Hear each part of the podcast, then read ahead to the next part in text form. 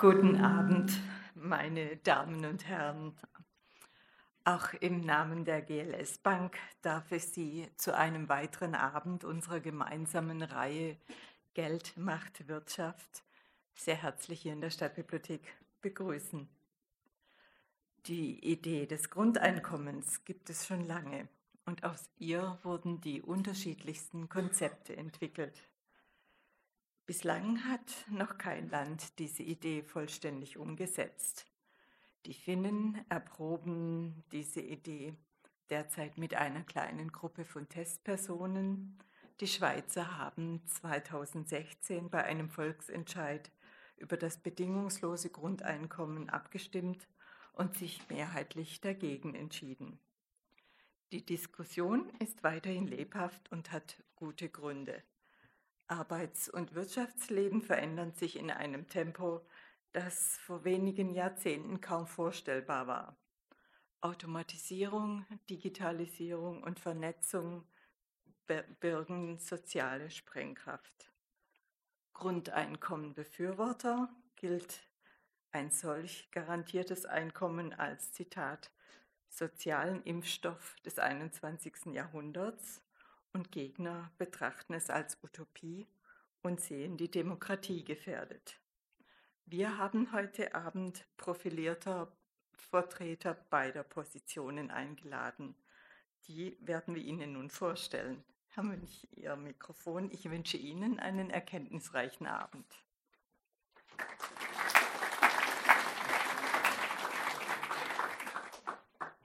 Ja, Frau Dr. Brunger, vielen Dank. Und ein zweites Grußwort darf ich Ihnen noch entgegenbringen, meine Damen und Herren und liebe bedingungslose Interessierte an diesem Abend heute Abend. Ich heiße Sie ebenfalls herzlich willkommen hier im Max-Benzi-Forum der Stadtbibliothek in Stuttgart. Ich bin Wilfried Münch, Regionalleiter für die GLS Bank für unsere beiden Standorte in Stuttgart und Freiburg und darf einige Worte des Grußes, nicht zu viele, aber ein paar Worte zu Ihnen sprechen. Einmal mehr treffen wir uns heute Abend in der Stadtbibliothek zu unserer gemeinsamen Reihe Geld, Macht, Wirtschaft. Ein schönes Wortspiel, Macht, Wirtschaft. Eine Veranstaltungsreihe, die wir seit vier Jahren mittlerweile gemeinsam auf die Beine gestellt haben, um immer wieder gesellschaftliche Entwicklungsfelder gemeinsam in Debatten, Diskursen zu diskutieren und zu gestalten. Warum machen wir das? Warum als GLS Bank ist das für uns sinnvoll, uns in diese Richtung zu engagieren. Wozu? Wir sind 74 gegründet worden als Genossenschaftsbank. Hier übrigens seit über 35 Jahren auch schon vor Ort als erste und älteste Filiale Anfang der 80er Jahre am Eugensplatz, wer es noch nicht weiß. Und wir sind angetreten schon immer, das war und ist so bis heute, um den Umgang mit Geld zu realisieren, ein Bankgeschäft zu realisieren, das sich konsequent an sozialen und ökologischen Werten orientiert und ausrichtet, also am Menschen. Oder wie wir in unserem Leitbild unsere Mitarbeiter insgesamt sehr treffend auf den Punkt gebracht haben und auch in der gesamten Unternehmenskultur verankert ist, der Sinn steht stets vor dem Gewinn.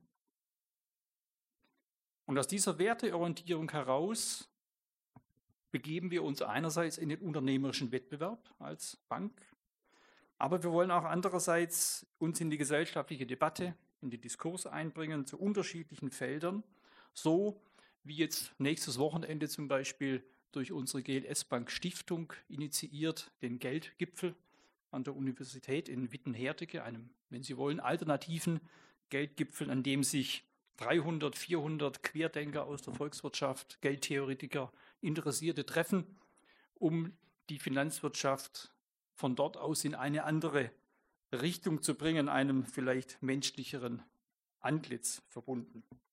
Aber was wir auch wollen, indem wir uns einbringen in den öffentlichen Diskurs, wir tun das mit gesellschaftspolitischen Forderungen, die wir positionieren, zum Beispiel einer Forderung nach einer nationalen CO2-Abgabe zum Beispiel oder aber auch, wen wundert's, mit der Überschrift heute Abend treten wir ein für ein bedingungsloses Grundeinkommen.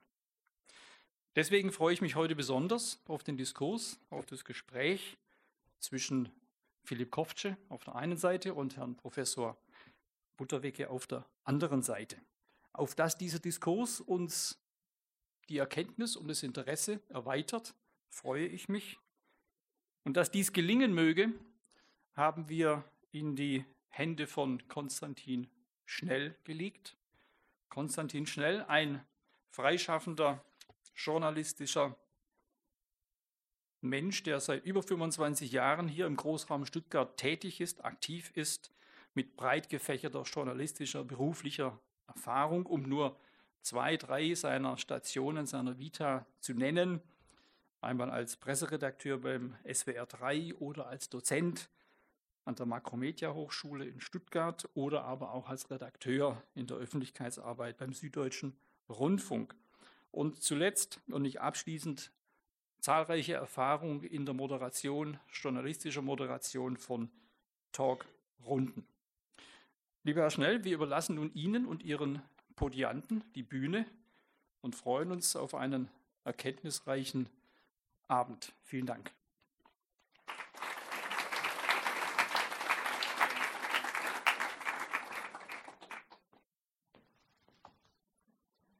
Vielen Dank, Herr Münch. Sie haben mich schon vorgestellt. Vielen Dank, Frau Brunner, auch das Publikum begrüßt zu haben. Also mich kennen Sie jetzt, ich bin Journalist. Äh, die beiden Diskutanten, die werden Sie vielleicht, wenn Sie das Diskussion um das bedingungslose Grundeinkommen schon etwas verfolgt haben, auch kennen. Ich will Sie trotzdem noch mal ganz kurz vorstellen. Herr Professor Dr. Christoph Butterwegge ähm, ist letztes Jahr auch etwas bekannter geworden im Fernsehen. Ähm, er hört es nicht so gerne, wenn man sagt Armutsforscher, obwohl er sehr, sehr viel in dieser Hinsicht veröffentlicht hat, nämlich zehn Bücher. Aber er hat auch in vielen anderen Richtungen geforscht, zum Beispiel über Rechtspopulismus, Rechtsradikalismus. Also ein breit aufgestellter Sozialforscher. Er war bis 2016 Professor für Politikwissenschaft an der Universität Köln und ist unter anderem Mitglied der Arbeitsgruppe Alternative Wirtschaftspolitik. Passt ja auch genau zu dem, was Herr Münch eben sagte.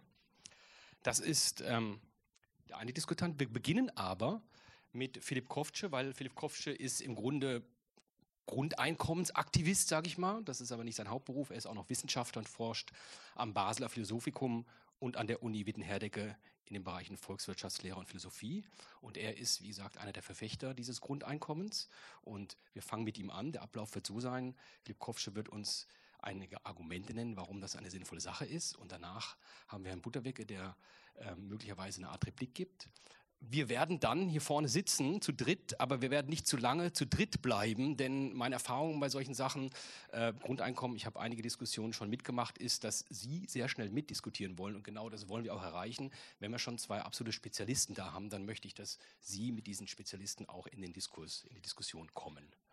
Ungefähr grob 9 Uhr, also zwei Stunden lang werden wir diskutieren. 9 Uhr wird es ungefähr zu Ende sein, damit Sie mal so einen Anhaltspunkt haben. Ja, genug der Vorrede. Jetzt bitte ich den Philipp Kopfsche, wo ist er denn überhaupt? Da. Genau. Dann ähm, würde ich sagen, bitteschön, Rednerpult frei für den Philipp Kopsche. Herzlich willkommen in Stuttgart und wir sind gespannt.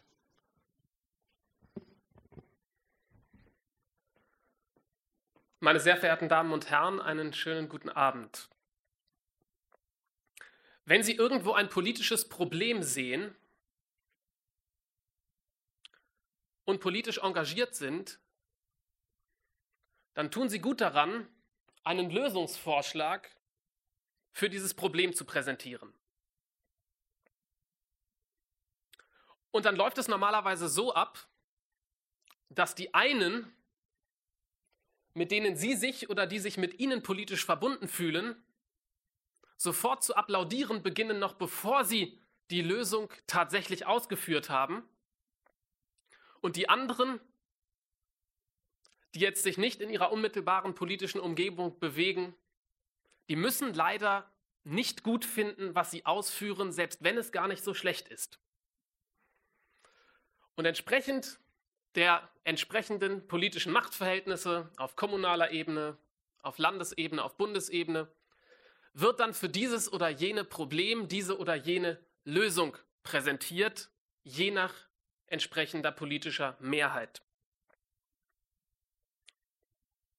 Jetzt stellen Sie sich vor, Sie sehen zwar das ein oder andere Problem, sie sehen vielleicht sogar auch viele Probleme, aber sie schlagen jetzt keine Lösung für dieses oder jene Problem vor, sondern sie haben tatsächlich eine neue Idee. Was passiert dann? Dann ist es, und das ist historisch gar kein neues Phänomen, so, dass sie am Anfang in der glücklichen oder misslichen Lage sind, dass alle dagegen sind. Wunderbar, Einigkeit dort, wo man sie gar nicht vermutet, es sind alle dagegen. Diese neue Idee wird jetzt nicht wirklich als Lösung für irgendein Problem erkannt, weil sie ja auch gar nicht die Lösung für ein bestimmtes Problem ist. Und dann dauert es manchmal Jahre, manchmal Jahrzehnte, manchmal Jahrhunderte. Und plötzlich ist Common Sense geworden, plötzlich ist allgemeine Selbstverständlichkeit, was zu Anfang alle wie selbstverständlich abgelehnt haben.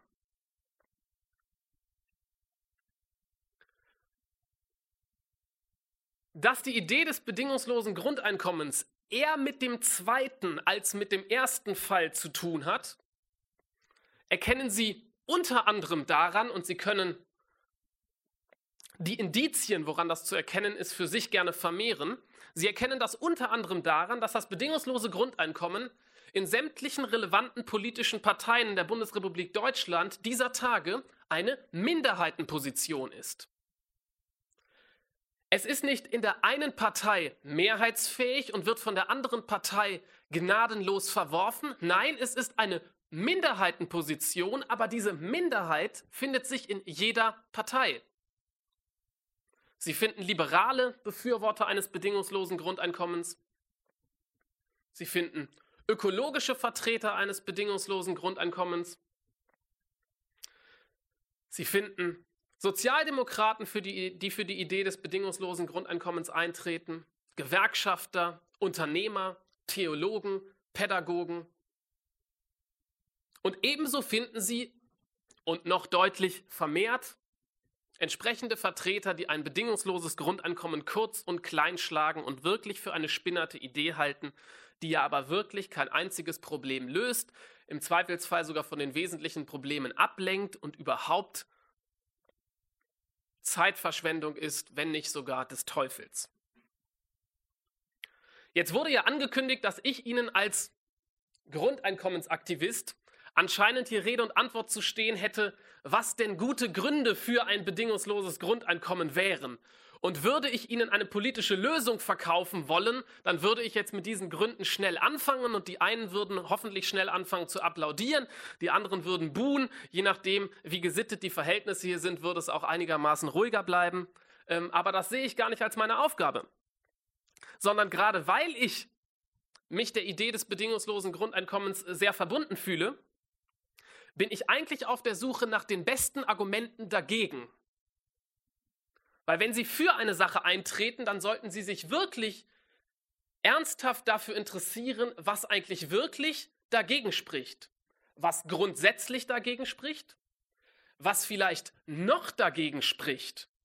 Also zu der fundamentalen Kategorie nehmen Sie eine temporale Kategorie hinzu und fragen sich im Zeitverhältnis, was gibt es vielleicht, was noch dagegen spricht, aber nicht immer vielleicht dagegen sprechen wird. Und dann machen sie sich natürlich die Mühe, nachzuforschen, nachzubohren, nachzufragen, was ist mit diesen geläufigen Gegenargumenten, den, die man hier und da vernehmen kann, was es denn damit auf sich hat. Ich will Ihnen nur ganz kurz berichten, äh, auf meiner Suche nach äh, dem besten Gegenargument äh, stoße ich natürlich immer wieder auf die interessantesten Vorschläge. Ich will äh, jetzt Sie mit den bekanntesten vertraut machen und freue mich, das dann gemeinsam im Gespräch später zu vertiefen und bin natürlich auch gespannt, ob Herr Butterwege äh, in diesem Ranking der guten Gegenargumente äh, sich irgendwo an vorderster Front einreihen wird. Das bekannteste Gegenargument gegen ein bedingungsloses Grundeinkommen, das naheliegendste vielleicht auch, was Sie immer wieder hören können, lautet folgendermaßen, ein bedingungsloses Grundeinkommen sei doch schlicht und einfach nicht finanzierbar. Völlig utopisch. Das Geld müsste doch vom Himmel regnen. Wie soll das denn bitte gehen? Naja, das ist insofern, wenn man der Sache dann ein bisschen versucht, auf den Grund zu gehen, äh, äh, nicht so wirklich plausibel. Erstens, weil bei den ganz vielen Untersuchungen und Berechnungen, die es für unterschiedliche Modelle eines möglichen Grundeinkommens schon gibt, ein Gesetz zu beobachten ist, was uns politisch wieder sehr beruhigen kann. Nämlich all diejenigen, die eine politische Ambition haben, das bedingungslose Grundeinkommen in Zukunft zu realisieren, die kommen in ihren Rechnungen interessanterweise, oh Wunder, darauf, dass ein bedingungsloses Grundeinkommen finanzierbar wäre. Und wer der Ansicht ist, dass ein bedingungsloses Grundeinkommen nicht wünschenswert ist, aus welchen Gründen auch immer, der kommt glücklicherweise zu dem Ergebnis, dass es sich nicht finanzieren lässt. Warum kann uns diese wissenschaftliche, ähm, wie soll ich sagen, dieses wissenschaftliche Dilemma politisch beruhigen? Naja, das kann uns deshalb politisch beruhigen, weil das bedingungslose Grundeinkommen ja gar nichts ist, was sich wissenschaftlich beweisen ließe, wo Ökonomen heranzuziehen wären, ob das denn möglich sei oder nicht. Wir können unsere Augen wach in unserer Gegenwart wandern lassen und uns ein bisschen fragen, wie sind denn die materiellen Verhältnisse, wie ist die ökonomische Situation, wie beobachten wir diesen oder jenen Anreiz, etwas zu tun, etwas nicht zu tun? Wie würde da ein Grundeinkommen wirken, wenn wir den Eindruck hätten, aha, eigentlich gibt es ja heute nicht von allem zu wenig, sondern von vielem schon zu viel. Dann sind zum Beispiel Grundbedingungen für die Ermöglichung eines Grundeinkommens, wenn man es denn will, politisch gegeben. Was also bei diesem einen Argument der Finanzierung sehr schnell viel interessanter wird, ist ein weiteres Gegenargument gegen ein bedingungsloses Grundeinkommen, was mit diesem Finanzierungsargument äh, in intimer Weise verbunden ist.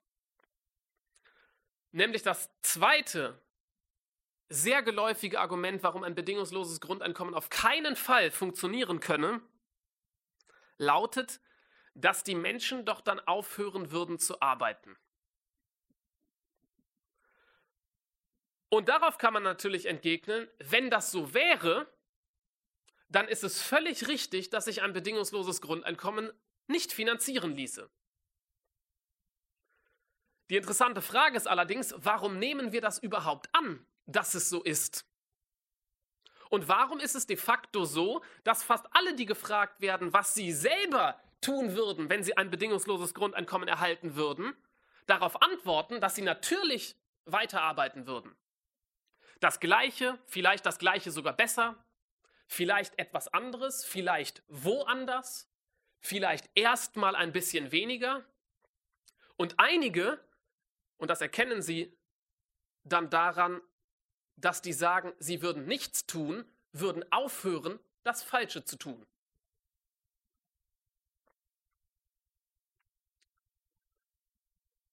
Das ist doch also höchst interessant, dass wenn wir diese Frage anschauen, was denn passieren würde, die allermeisten von sich sagen, sie würden weiter etwas tun und, und jetzt wird es wirklich spannend, bei der Einschätzung, was die anderen tun würden, je weiter der andere entfernt ist, desto mehr annehmen, er würde nichts mehr tun. Der eigene Partner, ja doch, den würde man noch dazu bringen, dass der was tut. Die Kinder, ja, die werden so erzogen. Die Nachbarin, wer weiß. Aber diejenigen am anderen Ende der Straße, da wird es schon ganz eng und im anderen Dorf ist nichts mehr zu machen. Also dieses gespaltene Menschenbild, was sich dabei eigentlich offenbart, ist doch was Interessantes, was sich angesichts der Idee des bedingungslosen Grundeinkommens auch zeigt.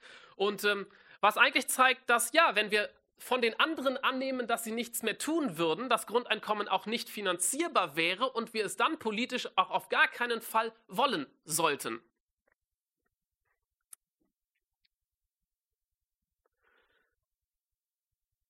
Widmen wir uns also heute Abend dem in meinen Augen interessantesten Gegenargument, was ich bisher von Christoph Butterwege in Sachen bedingungsloses Grundeinkommen gehört habe.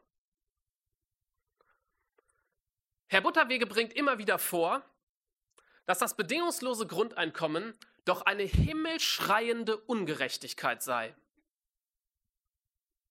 Wieso bitte soll ein Milliardär der mit fragwürdigsten Methoden sich dieses ganze Geld in seine Tasche gescheffelt hat, im Zweifelsfall, und den wir steuerlich heute immer noch nicht so an die Kandare nehmen können, dass davon ein ordentlicher Betrag wieder zurück in die Staatskasse fließt, warum bitte sollte ein solcher Milliardär eine Sozialleistung bekommen, die seinem Reichtum nicht angemessen ist und für die Armut der anderen Hohn und Spott bedeutet?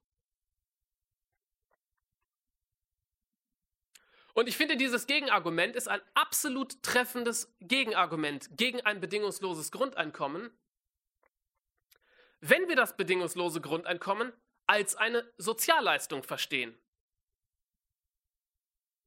Die interessante Frage ist aber, ist das bedingungslose Grundeinkommen überhaupt eine Sozialleistung?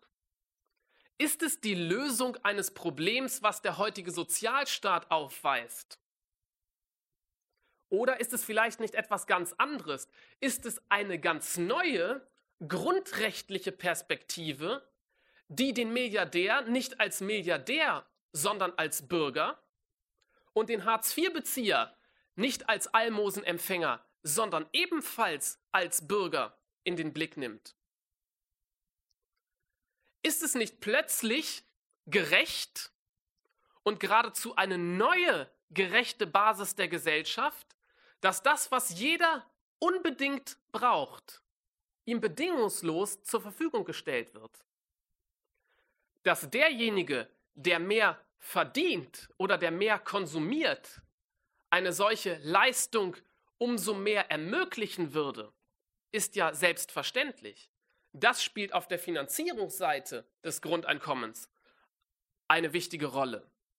Aber überhaupt erstmal die Geste, stellen, die, stellen Sie Stellen Sie sich die einmal vor, ist nicht mehr die eines Sozialstaates, den die einen tragen und die anderen werden von ihm getragen und deshalb gibt es die einen, die Almosen bekommen und die anderen, die sie gönnerhaft stiften.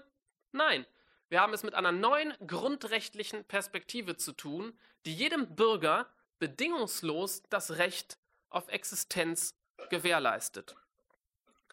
Insofern bin ich gespannt, jetzt gleich von Herrn Butterwege vielleicht dieses Argument noch verschärft oder weitere Argumente ausgeführt zu bekommen. Ich bin weiterhin auf der Suche nach guten Gegenargumenten äh, gegen ein bedingungsloses Grundeinkommen. Ich freue mich, wenn Sie mir in der Diskussion nachher mithelfen, gute Gegenargumente zu sammeln. Und äh, genau, übergebe jetzt äh, Herrn Butterwege das Wort und bedanke mich bei Ihnen für Ihre Aufmerksamkeit.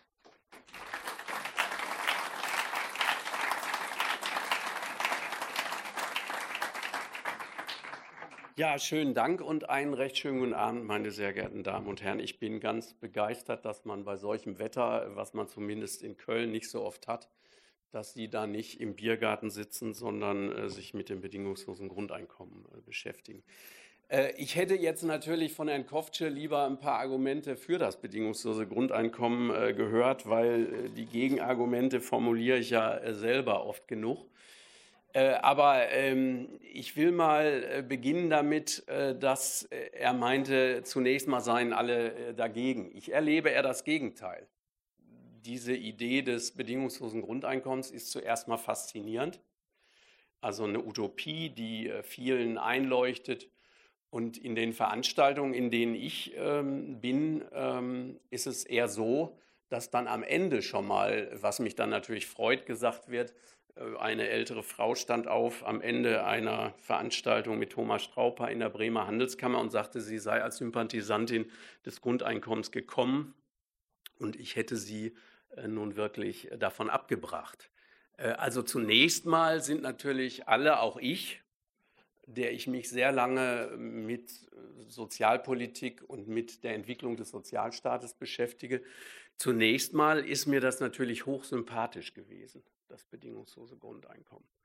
Und ähm, ich musste gar nicht äh, nach Argumenten dafür suchen, sondern äh, die äh, sprangen einem ja ins Auge, dass man zum Beispiel als Hartz-IV-Bezieher nicht mehr einen Papierkrieg mit dem Jobcenter führen muss, sondern äh, bedingungslos, wie jeder andere auch, äh, diese Leistung bekommt. Also nicht mehr Sanktionen, über die gegenwärtig zum Glück verstärkt diskutiert wird, ob sie nicht abgeschafft werden müssten die würden ja entfallen und der ganze Druck würde von diesen Menschen äh, genommen, die da als Harzer verhöhnt werden und so weiter. Und das ist doch eine tolle Sache. Also ist man doch erstmal dafür, dass äh, in allen Parteien Befürworter sind, wie Herr Koftsche richtig festgestellt hat. Das hat meines Erachtens damit zu tun, dass es so viele Modelle gibt. Also die Vorstellung der FDP von einem Grundeinkommen äh, unterscheidet sich wirklich äh, um äh, 360 Grad äh, von der Vorstellung, die Katja Kipping als Vorsitzende der Linken mit dem bedingungslosen Grundeinkommen verbindet. Also das heißt, es hat etwas Chamäleonhaftes und das ist der Grund, weshalb äh, jeder zunächst mal Sympathisant ist, ganz egal in welcher Partei er ist, welcher Religion er angehört, welcher weltanschaulichen Richtung er sich zurechnen lassen muss. Das ist völlig egal weil alle äh, haben sozusagen ihre Wunschvorstellung, die sie projizieren auf das bedingungslose Grundeinkommen. Die entscheidende Frage politisch jetzt ist aber, ob ähm, so eine Vorstellung, die so sympathisch ist und so utopisch und von jedem mit anderen Inhalten gefüllt werden kann, ob das ein Vorschlag ist, eine Idee, ein Konzept, äh, um die Gesellschaft voranzubringen, um äh, unsere Gesellschaft humaner, sozialer, gerechter zu machen. Weil das ist der Maßstab, den ich anlege. An nicht nur das bedingungslose Grundeinkommen, sondern auch an jeden anderen Vorschlag, der aus verständlichem Grund der, Bü der bürokratischen Abläufe im Sozialstaat, der vielen Reformen, die es gegeben hat, mit diesem Sozialstaat, wie er bei uns im Kern seit Bismarck besteht, aber in der heutigen Form, ähm, der damit unzufrieden ist. Und äh, dass das bedingungslose Grundeinkommen so viele Freunde hat, das hat natürlich damit zu tun, dass dieser Sozialstaat repressiv ist, dass er autoritär ist, dass er Sanktionen kennt, dass er Kontrollen noch und noch kennt, dass er eine Vielzahl von Leistungen äh, hat, die undurchschaubar sind, äh, statt einfach und transparent. Äh, und dieses Gefühl jetzt, mit einem Schwert diesen gordischen Knoten äh, durchschlagen zu können und das Ganze bedingungsloses Grundeinkommen zu nennen. Das ist doch ein Bedürfnis, das uns alle umtreibt. Und trotzdem habe ich dann, je mehr ich mich damit beschäftigt habe, sind mir mehr und mehr kritische Fragen gekommen, äh, die Herr Koftsche auch ansatzweise ja schon genannt hat. Ich will mal den ersten Aspekt nennen, ähm, den er aufgegriffen hat, nämlich äh, die Frage der sozialen Gerechtigkeit. Ob er das jetzt eine Sozialleistung nennt oder ob das ein Universaltransfer ist, äh, der sich ableitet aus einem Grundrecht für alle Bürgerinnen und Bürger, ist äh, unter dem Strich völlig egal. Sondern ich frage mich, warum 1000 Euro vom Staat gezahlt werden sollen an den Milliardär genauso wie an den Müllwerker und an die Multijobberin. Also meinem Gerechtigkeitsempfinden entspricht es, dass derjenige, der nichts hat, also nehmen wir mal einen Obdachlosen, ganz viel bekommt. Der, der wenig hat, nehmen wir mal einen Hartz-IV-Bezieher, ähm, etwas bekommt. Und derjenige, der sehr viel hat, Götz Werner als prominentester Vertreter des bedingungslosen Grundes, Milliardär, Gründer der DN-Drogeriemarktkette oder auch Christoph Butterwegge, wie man in Baden-Württemberg, glaube ich, sagt, Ordinarius. Wir brauchen diese 1000 Euro nicht, über die ich jetzt mal äh, äh, reden will, weil das meistens der Betrag ist, über den gesprochen wird. So, und da muss ich mich doch fragen, ist das richtig, dass alle das Gleiche bekommen? Ich bin sehr für soziale Gleichheit.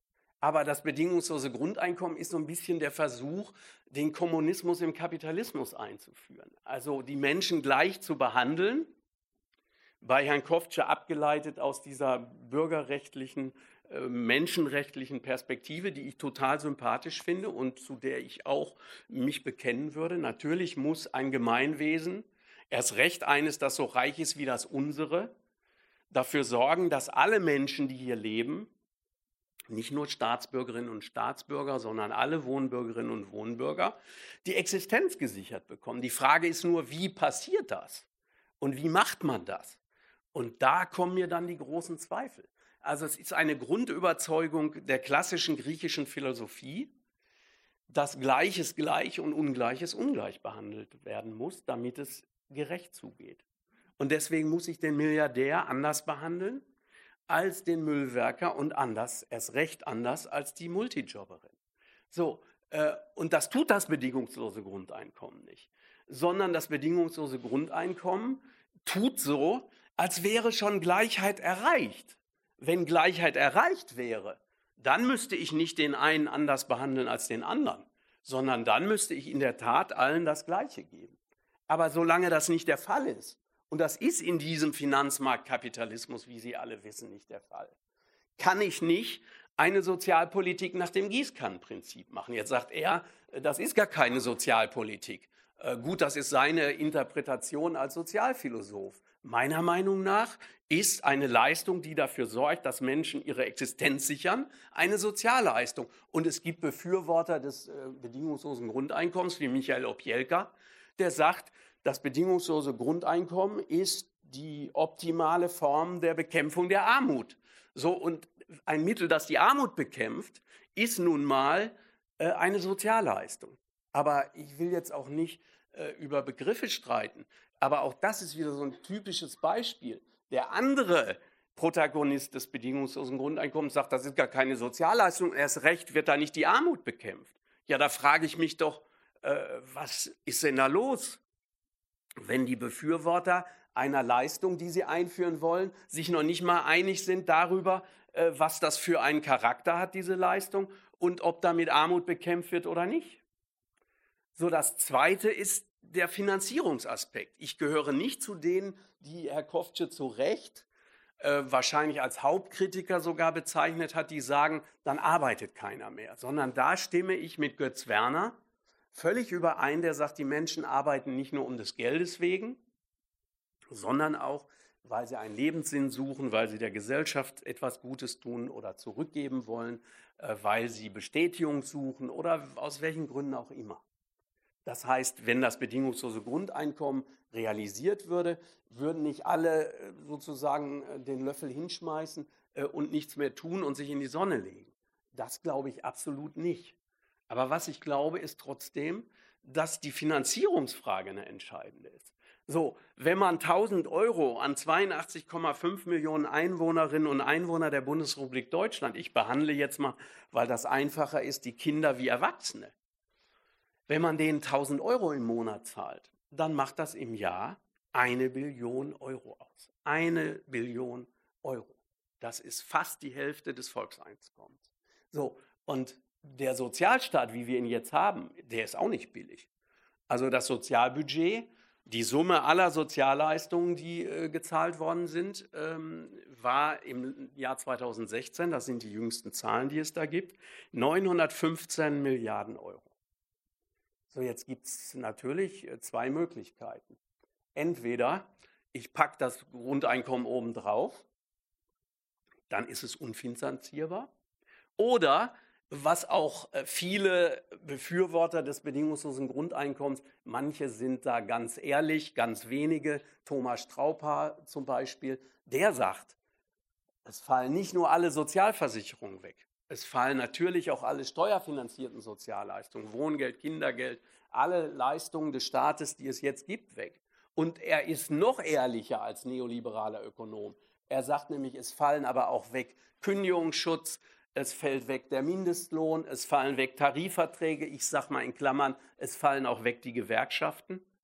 Und wie heißt Ihre Reihe hier? Geld, Macht, Wirtschaft? Über Machtbeziehungen denken diejenigen überhaupt nicht nach, die sich mit dem bedingungslosen Grundeinkommen befassen. So, wenn ich so eine Leistung einführe und damit im Grunde die Arbeitnehmerinnen und Arbeitnehmer ihrer Gewerkschaften beraube, dann schaffe ich doch kein Schlaraffenland, wo jeder sozusagen tun und lassen kann, was er will, sondern ein Paradies für Unternehmer, weil die nämlich dann überhaupt keine Gegenmacht mehr kennen. So, und wenn ich eine Milliarde Euro zu finanzieren habe, wohlgemerkt, die Steuereinnahmen von Bund, Ländern und Gemeinden betragen 700 Milliarden, dann kommen jetzt natürlich die ganz klugen Grundeinkommensbefürworter und sagen, ja, dem Milliardär Götz Werner und dem Christoph Butterwegge, der sich das auch leisten kann, dem geben wir das Grundeinkommen gar nicht. Oder wir ziehen es ihm bei der Steuer wieder ab. Ja, da beißt sich die Katze in den Schwanz, weil dann ist es natürlich kein bedingungsloses Grundeinkommen mehr, sondern es ist an die Bedingung gebunden, dass keine anderen Einkommensquellen da sind. So, und dann sage ich jetzt zu den Hartz-IV-Beziehern, die hier wahrscheinlich nicht im Raum sind, die ich aber noch als Erste verstehen kann, dass sie das bedingungslose Grundeinkommen eingeführt haben möchten, so schnell wie möglich.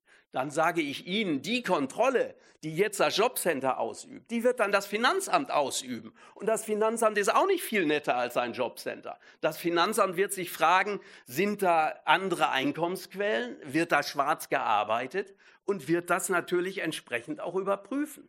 So, und dann ist doch eben eigentlich wenig gewonnen, weil das Hauptargument, wenn ich jetzt mal Pro-Argumente suchen sollte, wäre für mich das Hauptargument, dieser Papierkrieg im Sozialstaat fällt weg. Aber der Sozialstaat ist so kompliziert, weil er auf die spezifischen Bedingungen jedes einzelnen Menschen eingeht. Der, der zum Beispiel eine hohe Miete hat und wenig Einkommen, bekommt das Wohngeld. Derjenige, der Kinder hat, der bekommt das Kindergeld. Und so sind alle Sozialleistungen zum Teil realisiert das der Sozialstaat leider nicht so, wie er müsste, aber er folgt dem Prinzip der Bedarfsgerechtigkeit. Das heißt, er guckt, wie sind denn die Lebensbedingungen der Menschen. Wenn an alle 1000 Euro gezahlt werden, hat zum Beispiel ein Single Nachteile, weil eine äh, Hausgemeinschaft, wo jeder 1000 Euro bekommt, die brauchen auch nur einen Kühlschrank, wären sofort im Vorteil. Derjenige, der eine Eigentumswohnung hat, keine Miete zahlt, wäre im Vorteil. Jetzt bekommt der, der keine Eigentumswohnung hat,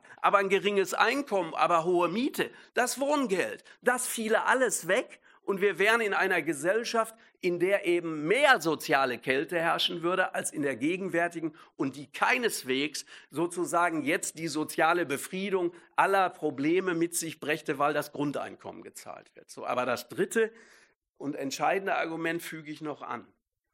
Mein Haupteinwand ist der, dass wenn der Staat steuerfinanziert dafür sorgt, dass alle Menschen auf einem wahrscheinlich eher geringfügigen Niveau. In irgendeinem Interview habe ich mal gesagt, das Grundeinkommen ähm, wird gezahlt an die Reichen, die brauchen es nicht. Und es wird gezahlt an die Armen, denen reicht es nicht. Weil es wird wahrscheinlich auf einem Minimalstandard sein. Aber wenn es dafür sorgt, dass man seine Wohnung selbst in Stuttgart bezahlen kann und wenn man dann auch noch sich kleiden kann und äh, am nächsten Morgen äh, zu seinem Arbeitsplatz äh, kommt und äh, schön geschlafen hat in einer warmen Wohnung und auch satt sich gegessen hat, wenn das der Staat bezahlt, dann muss doch, wenn Götz Werner recht hat, und bei Ihnen habe ich das ja auch herausgehört, dass nämlich die Menschen nicht nur des Geldes wegen arbeiten, dann muss doch der Unternehmer, der bisher dafür sorgen muss, dass die Menschen ihre Wohnung in Stuttgart bezahlen können, wenn sie hier arbeiten, dann muss der doch nur einen noch geringeren Lohn zahlen, damit die Menschen weiter arbeiten und bereit sind, für ihn tätig zu werden. Und dann wird der Niedriglohnsektor, der inzwischen fast ein Viertel aller Beschäftigten umfasst, noch breiter. Und dann hätten wir doch nicht die Armut besiegt, sondern ganz im Gegenteil. Wir hätten das Problem, dass relative Armut so gar nicht noch ausbreiten würde. Die Preise würden natürlich steigen in einer Gesellschaft, wo jeder vom Staat 1000 Euro äh, finanziert bekommt. Und wenn ich dann sehe, ich habe immer Probleme jetzt mit den vielen Modellen, die ich natürlich kenne.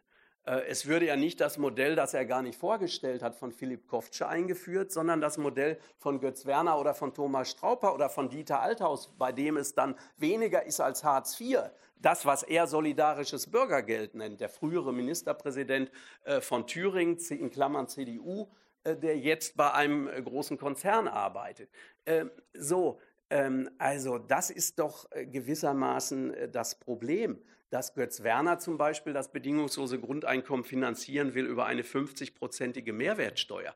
Da geht also der Arme in den Laden, äh, finanziert mit der höheren Mehrwertsteuer sein eigenes Grundeinkommen. Thomas Strauper will es über eine 50-prozentige Einkommensteuer finanzieren.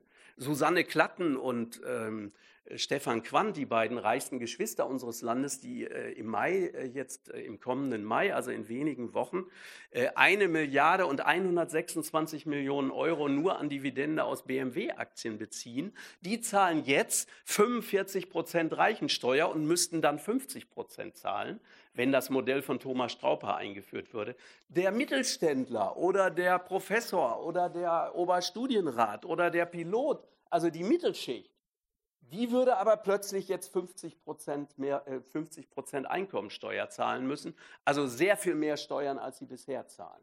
So, und äh, der Milliardär übrigens, äh, der würde sich natürlich oder seiner Frau den nächsten Brillantring seiner Gattin äh, nicht in der Bundesrepublik mit 50 Prozent Mehrwertsteuer äh, kaufen, sondern er würde das in Saudi-Arabien oder in den Vereinigten Arabischen Emiraten tun. In beiden Staaten beträgt die Mehrwertsteuer 5 Prozent.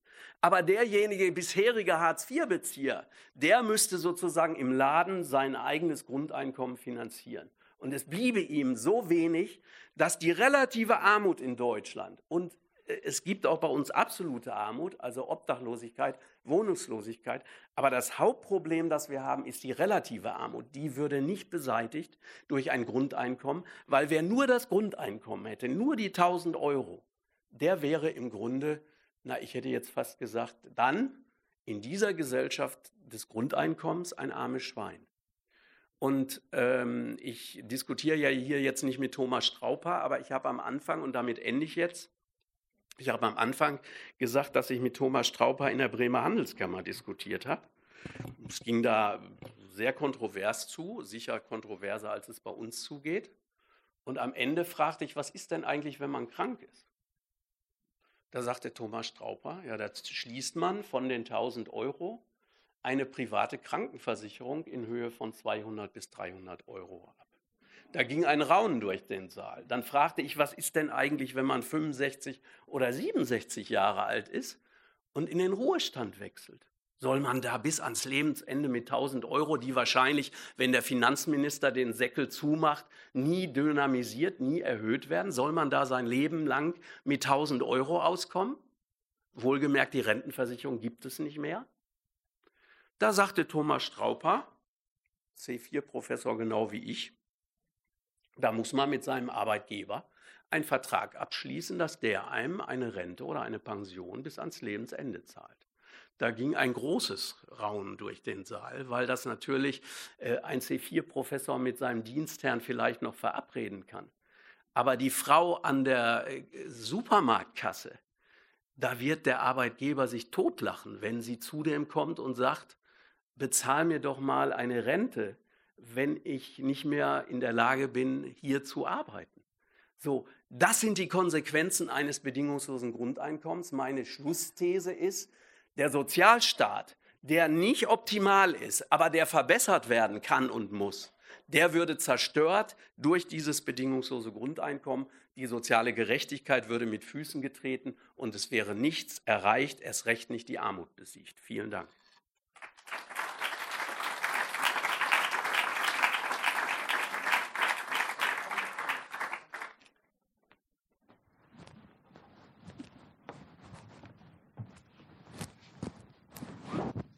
Ja, vielen Dank, Herr Butterwegge. Vielen Dank auch, Herr Koftsche, für das vorherige Statement. Ähm,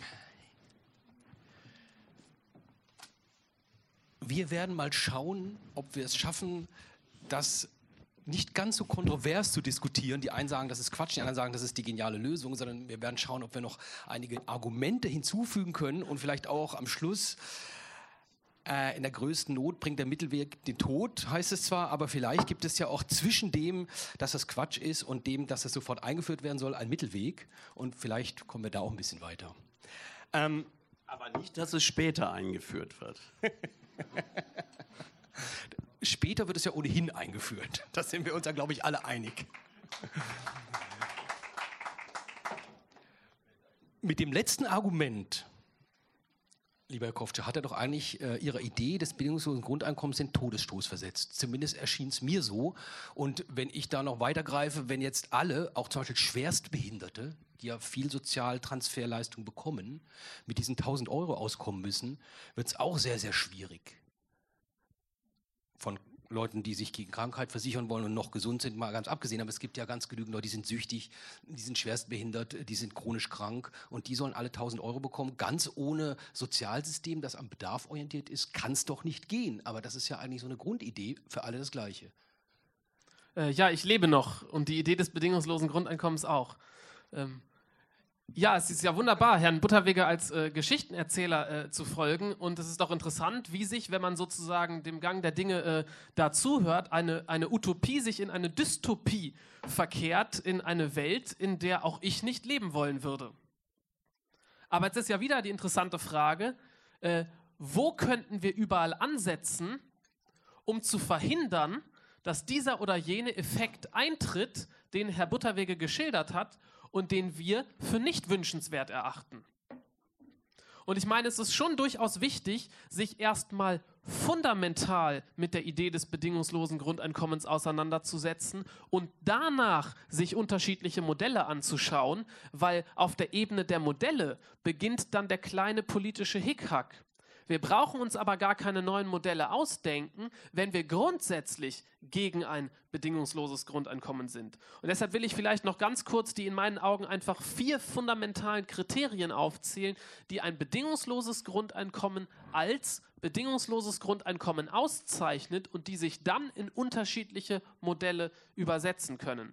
Erstens, ein bedingungsloses Grundeinkommen ist in existenzsichernder Höhe zu zahlen. Damit ist verbunden ein Schwesterkriterium, ein Geschwisterkriterium, dass kein direkter oder impliziter Arbeitszwang mehr vorliegt. Dass sie Nein sagen können. Nein sagen können zu jedem Arbeitgeber, zu jedem Unternehmer, der sie behandeln oder einsetzen will in einer Form, in der sie nicht mehr tätig werden wollen. Drittens, und das hängt mit meinen Ausführungen vorhin auf äh, äh, äh, wichtige Weise zusammen. Das bedingungslose Grundeinkommen ist ein individueller Rechtsanspruch. Das steht Ihnen als einzelner Bürger, als einzelne Bürgerin zu. Es schaut eben nicht auf die Bedarfsgemeinschaft. Es nimmt nicht die Familie weiterhin ökonomische Sippenhaft, wie es relevant gewesen ist die letzten Jahrhunderte, als die Familie noch die entscheidende ökonomische Instanz war, die sich selbst versorgt. Und bei dieser Unfähigkeit tritt der staatliche Sozialstaat auf. Nein, wir arbeiten ökonomisch längst weltumspannend miteinander und das ist die Solidargemeinschaft, die jedem Einzelnen den Rechtsanspruch eines Grundeinkommens des, äh, gewährt.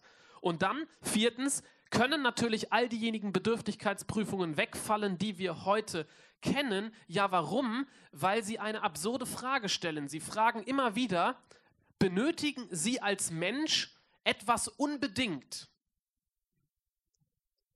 Und vor jeder empirischen Klärung dieser Frage lautet die Antwort schon ja.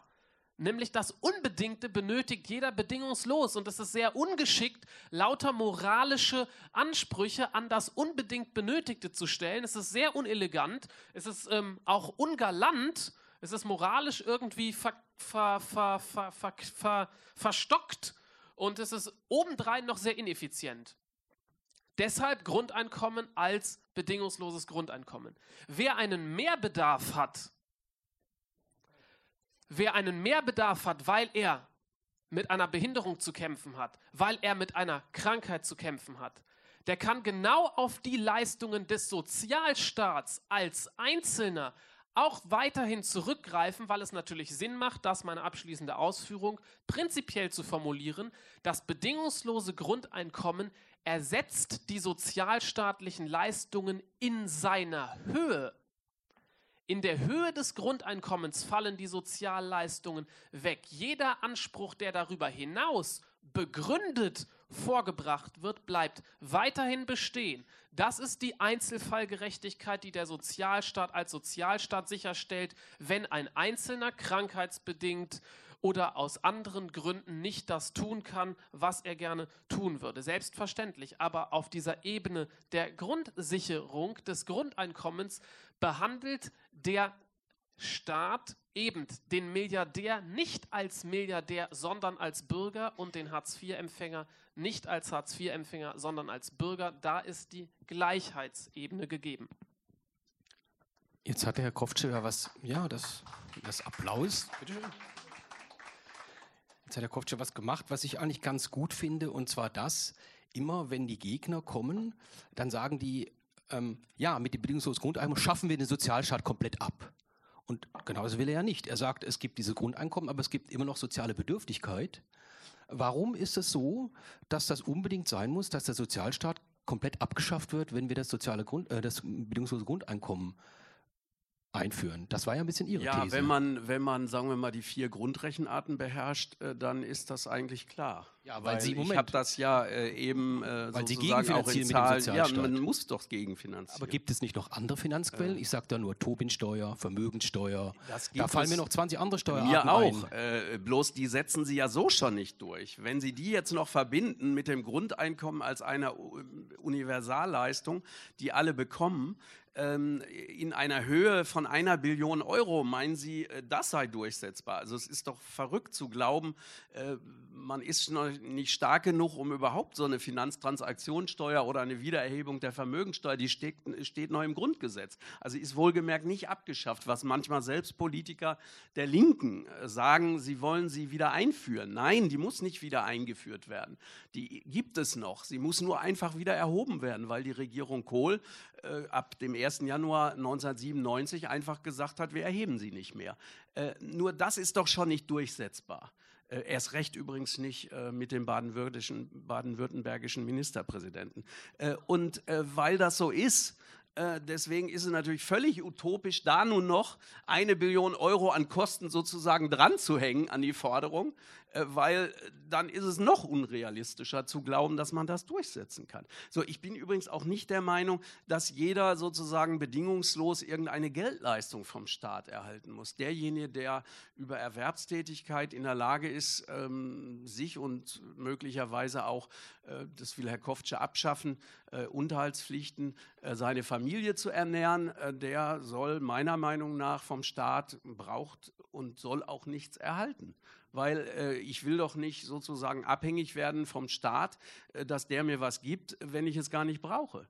Also das ist doch äh, verrückt, also ein Volk von Menschen zu schaffen, äh, die äh, sich ähm, steuerfinanziert vom Staat 1000 Euro bezahlen lassen, äh, zumindest wenn sie sie nicht brauchen.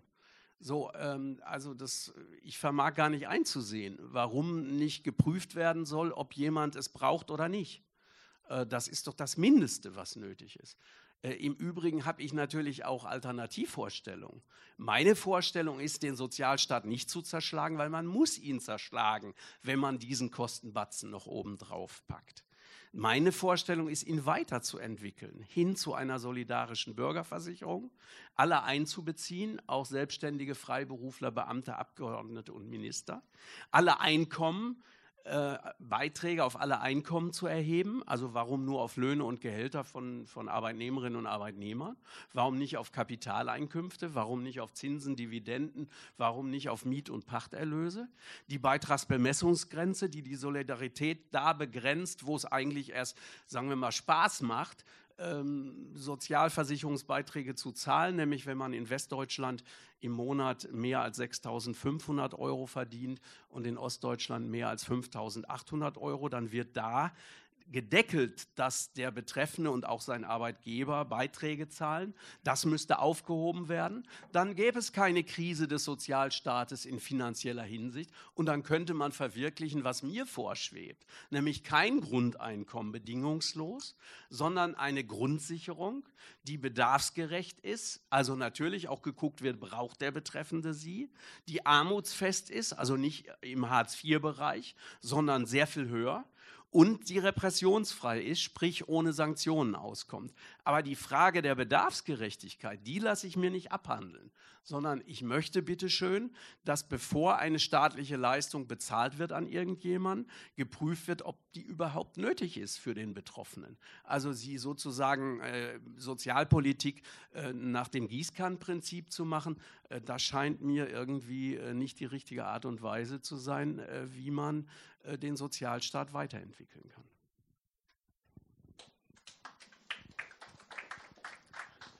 In diesem Modell ist jetzt aber auch viel drin, was Ihre vier, zumindest einige von Ihren vier Bedingungen, also existenzsichernd, da sind Sie sich einig, Rechtsanspruch sind sich einig. Also was könnten Sie sich vorstellen, auch über dieses Modell zu diskutieren?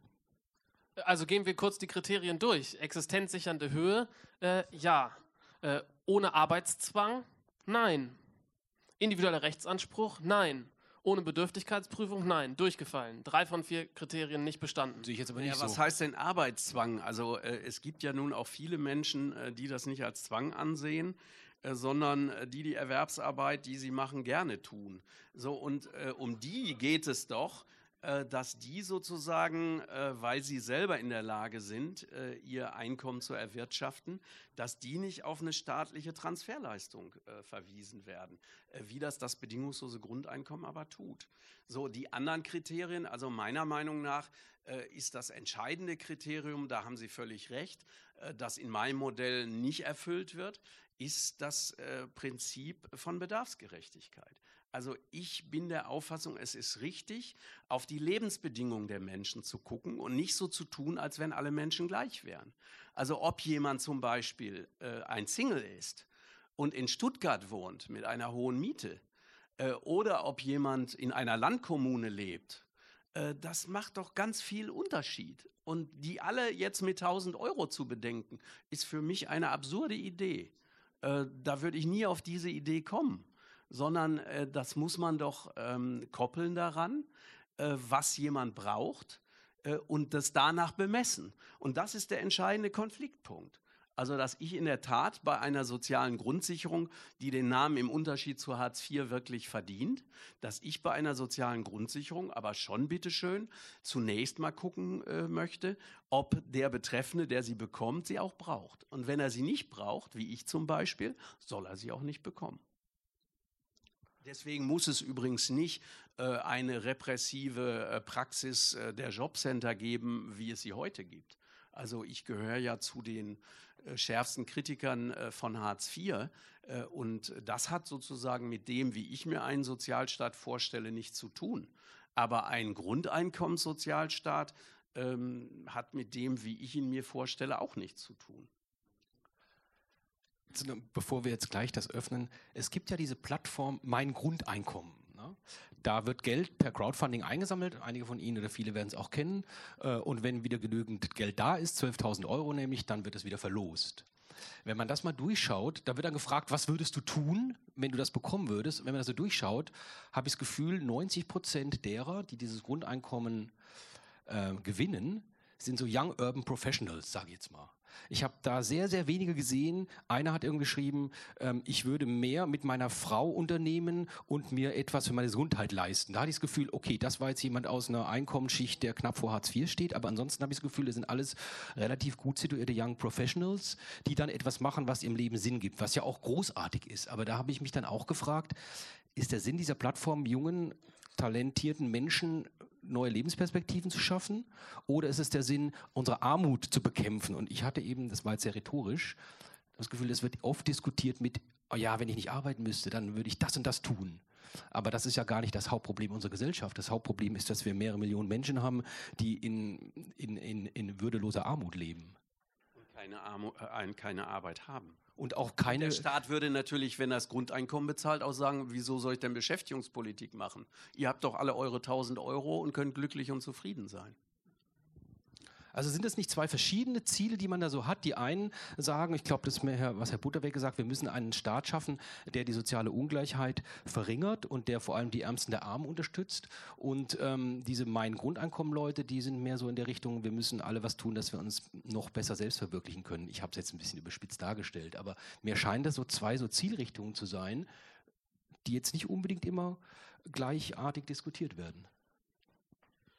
Ja, zunächst ist zu der Initiative mein Grundeinkommen äh, zu sagen. Äh, dass dort ja jeder sich anmelden kann, entweder um äh, zu spenden für diese äh, Aktion oder um auch an der Verlosung teilzunehmen, ein bedingungsloses Grundeinkommen zu gewinnen. Äh, dass Deutschland in Sachen Digitalisierung teils mit äh, der äh, Netzanbindung noch so weit hinten dran ist, dass man eigentlich nur äh, im urbanen Raum ein so schnelles Internet hat, dass man sich für diese Verlosung anmelden kann, ist sozusagen noch ein anderer Gesichtspunkt, weshalb da man vielleicht auf dem Dorf recht benachteiligt ist, dass dort die Hipster angeben, sie würden ihren, äh, siebten, ihren siebten lila Hamster dann irgendwie noch äh, äh, äh streicheln, ist ja auch irgendwie äh, noch äh, verständlich, wenn man einfach nur berücksichtigt, dass dort jeder angeben kann, was er dann mit diesem Einkommen machen würde und es aber gar nicht darum geht, was er damit machen würde, sondern er wird einfach per Zufall der Gewinner oder die Gewinnerin und bekommt dann zwölf Monate diese 1000 Euro. Ähm, die im Übrigen natürlich kein bedingungsloses Grundeinkommen darstellen, sondern,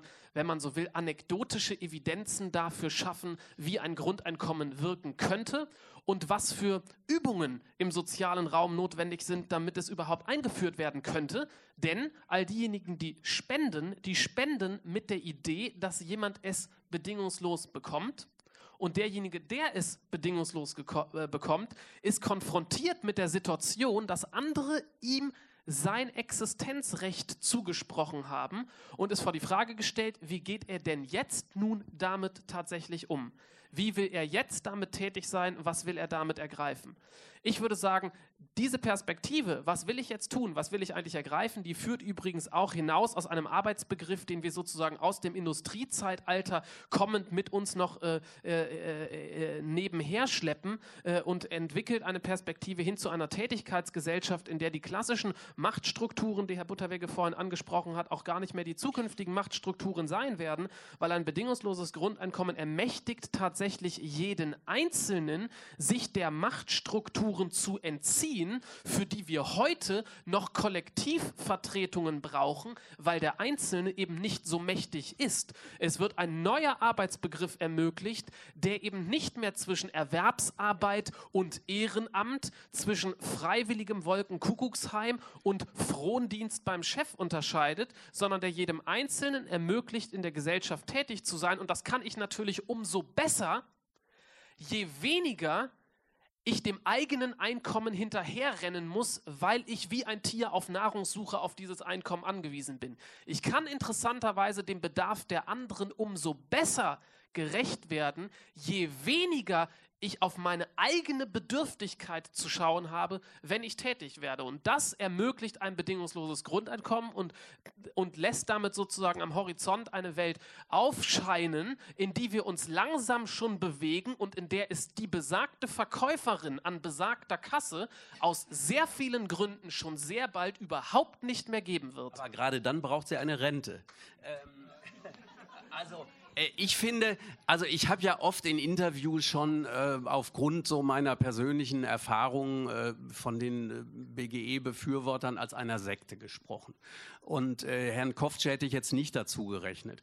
Aber wenn er jetzt sagt, äh, mit 1000 Euro im Monat ist man sozusagen von den Machtstrukturen befreit äh, und äh, mit dem Arbeitgeber auf äh, Augenhöhe und kann mit dem verhandeln, äh, so wie das auch Thomas Strauper äh, behauptet, äh, dann würde ich sagen, das ist schon sehr sektiererisch, diese Annahme, weil man natürlich äh, auch mit 1000 Euro im Monat äh, nun von den Zwängen äh, der Gesellschaft, auch übrigens den Arbeitszwängen, indirekt wird man immer mit 1000 Euro in dieser BGE-Gesellschaft, nenne ich sie jetzt mal. Indirekt wird man weiterhin gezwungen sein, erwerbstätig zu sein, weil mit 1000 Euro äh, plus Krankenversicherung noch bezahlt, plus höhere Mehrwertsteuer im Laden vielleicht oder auf andere Art und Weise wird der Staat sich dieses Geld äh, ja wieder zurückholen. Äh, mit 1000 Euro wird man äh, an der Armutsrisikoschwelle leben. Und es wird äh, die Leute da veranlassen, natürlich äh, weiter zu arbeiten. Alleine schon dieser indirekte Zwang, äh, unabhängig davon, dass sie das vielleicht auch sonst machen, weil sie ähm, nicht zu Hause sitzen äh, wollen oder vielleicht auch nicht wissen, was sie sonst anfangen können. das ist einfach ein weiter bestehender indirekter Zwang. Und äh, dieses meingrundeinkommen.de, ich habe äh, mit dem Herrn Bromeyer, ähm, der das macht, äh, diskutiert. Äh, ich finde das insofern interessant, ähm, als das äh, sehr schön charakterisiert, was das Grundeinkommen ist, nämlich eine Lotterie. Es ist konstruiert nach dem äh, Modell äh, des äh, Lottogewinners. Also ich bekomme 1000 Euro, in dem Falle nur ein Jahr lang, sonst ein Leben lang. Und das ist doch ähm, also sozusagen das Modell des, des Müßiggängers, der jetzt Geld bekommt vom Staat. Also es hat nichts zu tun äh, mit irgendeinem äh, Sinn. Leistungsgerechtigkeit wird nicht verwirklicht, weil ich muss ja nichts geleistet haben, um die 1000 Euro zu bekommen. Bedarfsgerechtigkeit wird nicht äh, verwirklicht, weil nach dem Bedarf der Menschen überhaupt nicht geguckt wird. Verteilungsgerechtigkeit wird nicht verwirklicht, weil der Milliardär bleibt Milliardär und genauso äh, viel reicher äh, als der arme Schlucker wie vorher. Und deswegen heißt mein neuester Artikel über das bedingungslose Grundeinkommen keine Gerechtigkeit für niemand. angelehnt an Tonsteine Scherben, keine Macht für niemand, ist nicht ganz grammatikalisch, glaube ich, richtig, äh, aber drückt, glaube ich, aus, äh, um was es hier geht. Äh, die Menschen werden dadurch abgelenkt. Ich halte es für Blendwerk von den wirklichen Problemen, die man lösen könnte. Höherer Mindestlohn, höhere Regelsätze, Wegfall der Sanktionen wird abgelenkt, indem man sich eine Welt vorstellt, wo mit 1000 Euro für jeden sozusagen die Machtbeziehungen entfallen und man plötzlich mit dem Arbeitgeber auf Augenhöhe verhandelt. Äh, das ist so illusorisch und geht so an den gesellschaftlichen Realitäten vorbei, äh, dass man sich dann schon fragt, inwiefern hat das nicht einen quasi religiösen Charakter. Ja, der Gedanke, ob die Diskussion über bedingungslose Grundeinkommen nicht eine tolle Ablenkungsstrategie ist, um die wirklichen Probleme zu lösen, den finde ich ehrlich gesagt auch sehr attraktiv. Aber ähm, jetzt haben wir schon eine gute Stunde hier mehr oder weniger zu zweit und zu dritt diskutiert und ich möchte jetzt unbedingt das öffnen ähm, für Sie als ähm, Zuhörer, Zuschauer und jetzt als Mitdiskutanten, äh, die vielleicht doch den einen oder anderen Aspekt ähm, fragen möchten oder beitragen möchten zum Beispiel zu diesem, das scheint mir eine Weltanschauung, eine weltanschauliche Sache zu sein, ob man jetzt äh, das bedingungslose Grundeinkommen so ansieht, dass der Pflicht sich einer Arbeitswelt zu unterwerfen, die man nicht, wo man sich nicht unterwerfen möchte, oder hingegen noch mehr Abhängigkeit schafft. Das ist irgendwie ein bisschen Weltanschauung. Ich tendiere da in keine Richtung. Ich glaube einfach, man müsste es einführen, um es zu prüfen, wie es funktioniert. Das wäre überhaupt mal ein spannendes Sozialexperiment. Ähm, ja, also, wenn Sie sich jetzt beteiligen möchten, dann ist jetzt die Gelegenheit, Ihre Sicht und vor allem Ihre Fragen. Ganz hinten, sehr gut, es kommt mal aus der letzten Reihe, das ist sehr schön. Das Mikrofon, ja. Ähm, ja, ich fand ähm, ein Argument vom Herrn Butterwege sehr, sehr überzeugend. Und zwar hat er gemeint, dass ähm, Menschen doch ähm, je nachdem, was sie benötigen, unterschiedlich behandelt werden müssen. Das heißt, man muss schauen, wer hat viel, braucht nicht so viel, wer hat wenig, braucht etwas. Ähm, ich finde, wir haben sehr viele Grundrechte, bei denen uns der Staat schon bedingungslos gewisse Dinge zusichert, wie zum Beispiel Grundrecht auf Bildung. Da könnten wir doch schauen, dass die Reichen einfach für ihre Kinder, für die Bildung auch zahlen müssen. Und die, die es eben sich nicht leisten können, die müssen dann nichts bezahlen. So, die müssen nachweisen, dass sie es eben genau äh, nicht, äh, dass sie es benötigen und dann würden sie eben nichts dafür zahlen. Das könnte man ja dann so weiterführen mit allen möglichen Grundrechten, die uns der Staat schon zusichert, dass man dann einfach sagt, okay, dann schaut man immer, wer braucht diese Grund Grundrechte und wer nicht. Ich finde Ihren Vorschlag auch wunderbar. Ich würde den auch gerne fortführen. Wir könnten auch schauen, wer ist eigentlich der Intelligenteste? Und der sollte am meisten Stimmgewicht haben bei einer Abstimmung. Und die, die wirklich dumm sind, die brauchen das Grundrecht wirklich nicht und das ist auch wirklich schade, dass sie das haben. Weil warum soll nur ökonomische Fähigkeit dafür relevant sein? Ist doch eigentlich sehr ungut, dass Grundrechte sowas sind, was alle haben, wo die Gleichheitsbasis die der Menschlichkeit ist.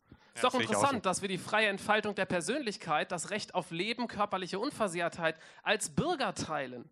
Und ich verstehe nicht, warum Herr Butterwege nicht versteht, dass interessanterweise die Ungleichheit der Menschen auf der Finanzierungsseite des Grundeinkommens sofort wieder relevant wird auf der grundrechtlichen Ebene, aber keine Rolle spielt und dass man sehr wohl sich die intellektuelle Mühe machen muss, diese beiden Ebenen voneinander zu unterscheiden, weil man sonst nicht in der Lage sein wird, ein Gerechtigkeitsempfinden zur Idee des bedingungslosen Grundeinkommens zu entwickeln. Und wenn ich das nicht will, muss das bedingungslose Grundeinkommen natürlich ungerecht bleiben. Und natürlich ist es auch nicht leistungsgerecht. Natürlich nicht. Warum nicht? Weil es Leistung ja erst ermöglicht. Wie soll es dann leistungsgerecht sein? Es ist leistungsermöglichend. Es ist eine Gerechtigkeit, die sozusagen in die Zukunft reicht und nicht ein gerecht gerechtigkeitstheoretisches Rächertum, was guckt, wie hat jemand sich aufgestellt, wie sieht er aus, wie ist er situiert und wie können wir ihn jetzt entweder kurz und klein schlagen oder pampern. Und ich habe das Gefühl, uns geht es in dieser Gesellschaft sehr gut und wir fühlen uns auch sehr wohl darum, äh, dabei, uns die ganze Zeit die Frage zu stellen, wie könnten wir den armen Armen doch noch etwas Gutes tun? Und dabei in meinen Augen lenken wir genau dabei von den tatsächlich großen Fragen ab, wie es eigentlich weiter in die Zukunft geht. Im Übrigen, damit will ich meine Ausführungen äh, jetzt auch abschließen, glaube ich, dass das Grundeinkommen bloß nicht von heute auf morgen in einer Stunde Null kommen wird, sondern es wird im Laufe der Zeit eingeführt werden und dann tritt ein und kommt zusammen, was ich vorhin bei meinen einführenden Worten eingangs gesagt habe, dann wird aus einer großen Idee, die man erstmal sich vor Augen führen muss, ob man sie überhaupt will. Ein politischer Prozess, der sich Schritt für Schritt an einzelnen Problemen abarbeitet und schaut, in welche Richtung könnte jedes einzelne Problem hin zu mehr Freiheit, hin zu mehr Bedingungslosigkeit gelöst werden. Müssten wir nicht längst bei Hartz IV die Sanktionen abschaffen und hätten also eine repressionsfreie Grundsicherung. Müssten wir nicht den Regelsatz erhöhen? Selbstverständlich. Müssten wir nicht vielleicht das Kindergeld erhöhen? Ja, vielleicht auch. Ist es nicht längst Zeit, dass wir mit einer Grundrente sehr bald rechnen werden? Ja, selbstverständlich. Und so wachsen, wenn wir es wollen, Elemente der Bedingungslosigkeit von unten, von den Jungen und von oben von den Alten in die Gesellschaft hinein, bis wir bei der interessanten Frage sind, ob gerade diejenigen im vollen leistungsfähigen Alter ein bedingungsloses Grundeinkommen auf gar keinen Fall bekommen sollten oder unbedingt bekommen sollten, weil sie ja mit einem Grundeinkommen wirklich leisten könnten. Also ich, ähm, was, was ich nicht verstehe, was ich nicht verstehe, ist, wieso Sie äh, politische Grundrechte und soziale Grundrechte so gleichsetzen. Also politische Grundrechte sind durch bürgerliche Revolutionen erkämpft worden.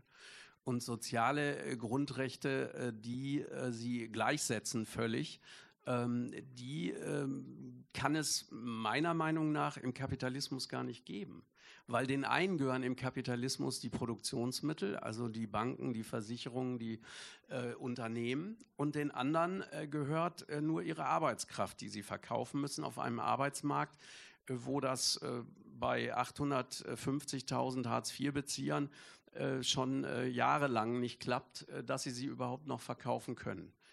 Und das ist eben deswegen, eine sehr utopische Idee. Ähm, ist es für mich eine, eine komische Vorstellung, beides gleichzusetzen. Also dass äh, politische Grundrechte äh, so ausgestaltet sein müssen, dass nicht der eine mehr Wahlrecht hat als der andere. Äh, das ist natürlich ähm, Ausdruck bürgerlicher Freiheiten im Kapitalismus, eigentlich eine Selbstverständlichkeit und hat das Bürgertum auch erkämpft in der Französischen Revolution soziale Grundrechte zu verwirklichen, ist äh, sehr, sehr schwer im Kapitalismus. Also äh, wir haben noch nicht mal das Recht auf Arbeit. Äh, wir haben auch nicht das Recht auf eine Wohnung, sonst könnte es keine Zwangsräumungen geben. So, und jetzt soll das Grundeinkommen plötzlich mit der Vorstellung, ähm, so, das, also Sie begründen es ja so äh, als soziales Grundrecht. Jetzt sollen plötzlich alle Menschen im Sozialen gleich behandelt werden in einer Gesellschaft, die auf Ungleichheit basiert. Das ist eben das, wo ich sage, mhm. es ist so ein Traum, den Kommunismus im Kapitalismus einzuführen. Aber dazu müsste man jetzt erstmal die Machtverhältnisse ändern. Man müsste dafür sorgen, dass äh, diejenigen, denen eben im Kapitalismus äh, die Milliarden ähm, Privatvermögen gehören, äh, dass die äh, zum Beispiel steuerlich stärker belastet werden. Aber das äh, ist kaum durchsetzbar unter diesen Machtverhältnissen. So, naja. und jetzt äh, den, den Kommunismus äh, verwirklichen äh, und zu sagen, äh, jedem Menschen steht staatlicherseits finanziert übrigens zu, äh, aus Steuern finanziert, äh, dass jeder das Gleiche erhält vom Staat, das hat mit den Vorstellungen dieser bürgerlichen Freiheiten und der Grundrechte und Menschenrechte überhaupt nichts zu tun das konstruieren ich will jetzt noch mal, Ich will jetzt nochmal gleich dem Publikum geben, aber ich glaube, wir sind uns alle einig, dass die Idee, ähm, aus sozialen Rechten Menschenrechte zu machen, und das ist es ja, also aus wirtschaftlichen Rechten äh, äh, Menschenrechte oder Grundrechte zu machen, die ist relativ utopisch, aber hat trotzdem ihren Charme. Sag ich mal. Absolut, ich habe ja. ja. gesagt. Äh, insofern, insofern es ist etwas, das, das kann man nicht im Bundestag diskutieren, da würden die, glaube ich, nicht mitgehen, aber wir können es ja diskutieren und diese Utopie anhängen. Aber ich wollte, die nächste Meldung äh, ist hier noch aktiv, weil die ko kommt hier vorne. Franz Kroll ist mein Name. Einer der Gründe, weshalb das bedingungslose Grundeinkommen gefordert wird, ist ja die Angst vor der Arbeitslosigkeit, insbesondere in der Zukunft durch Digitalisierung, Automatisierung. Ich möchte ganz kurz darstellen, dass diese Angst eigentlich völlig unbegründet ist. Und zwar mit diesem Modell. Die Gesamtlänge ist der Ausstoß von Treibhausgasen in Deutschland.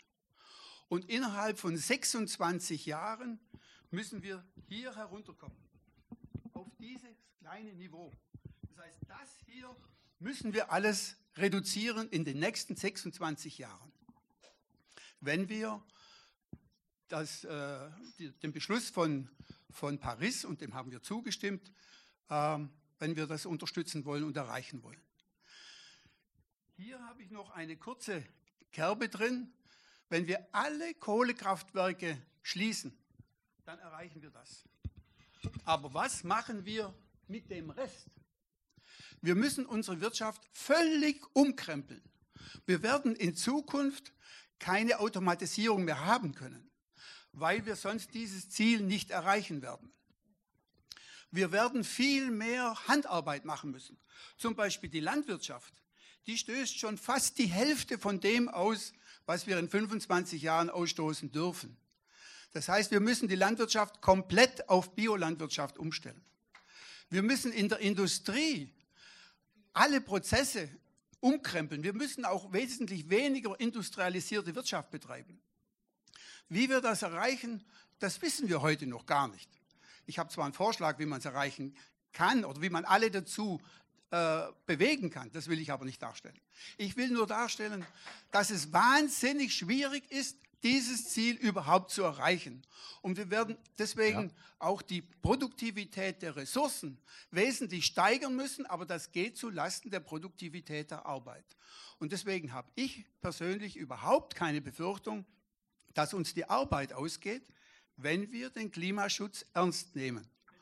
Und der wird Wenn. uns in 10 bis 15 Jahren dazu zwingen. Die Natur wird uns dazu zwingen, das ernst zu nehmen. Und dann habe ich noch einen Punkt, darf ich noch? Ähm, ja, ganz kurz. Wenn Sie den Bogen zum bedingungslosen Grundeinkommen schlagen, dann sind ja, wir alle ich habe ja gesagt, stark dabei. Ich habe ja gesagt, das bedingungslose Grundeinkommen wird auch gefordert aus Angst vor der Arbeitslosigkeit. Und diese, diese, Arbeit, diese Furcht ist grundlos. Wenn wir das äh, Klimaschutzziel erreichen wollen. Und dann werden wir sehen, wenn wir das erreichen wollen, dann werden wir auch gar kein Wachstum mehr haben können.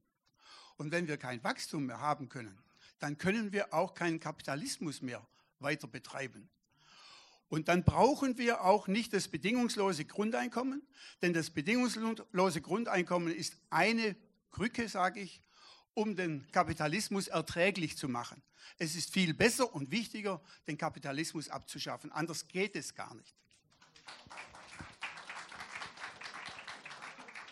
Ja, dann geben wir dem Herrn da drüben das Wort. Ähm, hallo Simon Fregin, ich habe ähm, ich fand es schön, wie enthusiastisch Sie über das Grundeinkommen reden und wie toll Ihre ihr Bild ist, dass ich von 1000 Euro mich selber verwirklichen kann, aber ich glaube, die wenigsten Menschen hier drin leben von 1000 Euro im Monat. Also meine Freundin ist im Moment arbeitslos, die hat noch immer 1100 Euro, wir zahlen Miete, wir, gehen, wir müssen essen gehen und alles drum und dran. 1000 Euro ist verdammt wenig Geld in dieser Stadt. Und 1000 Euro ist so wenig Geld, dass ich davon unter Garantie mich nicht verwirklichen kann das ist 1000 Euro, Herr Butterwege, Sie haben es gesagt, ist für mich nicht arg viel mehr als eine krasse Armutsgrenze. Und dann in Berlin, ja, ich, ich habe einen guten Job in Stuttgart, ich kann nicht weg. Ähm, dann ist er aber ziemlich schlecht bezahlt. da mag ich nichts dazu sagen. Ähm, für mich das Entscheidende wäre, also wenn ich diese 1000 Euro habe, über die Sie sehr schön reden, das reicht nicht. Das ist nicht genug, um das Abhängigkeitsverhältnis vom Arbeitgeber in Frage zu stellen, um die Machtverhältnisse so weit in Frage zu stellen, dass ich sagen kann, ich kann mich für mich wirklich selbst verwirklichen. Allein schon, wenn ich mir überlege, wir müssen, wenn ich an den Herrn davor anknüpfe, ähm, probieren, uns regionaler zu ernähren, uns biologischer zu ernähren, etc. Wenn ich im Rewe gehe, kostet ein Kilo Biohähnchen, äh, 400 Gramm Biohähnchen 12 Euro. Ähm, mit 1000 Euro, von denen ich gut leben soll, wäre das komplette Leben so ungeschränkt, dass so wie wir heute leben, eine Selbstverwirklichung in dem Sinn, wie ich sie mir vorstelle, nicht möglich wäre. Ja, das sind die Stuttgarter wahrscheinlich alle einig. Aber ich sage jetzt mal ganz naiv, äh, ich habe auch einen Job, aber wenn ich nochmal 1000 Euro dazu bekäme, würde ich vielleicht auf 40 Prozent reduzieren, hätte mehr Zeit für meine Kinder. Wäre das nicht auch ein Modell? Wenn Sie danach noch genauso viel verdienen wie gerade, aber wie der Herr Butterwege ja gesagt hat, äh, können wir davon ausgehen, dass der Arbeitgeber, dass der Arbeitgeber das Gehalt ja wesentlich runterfährt.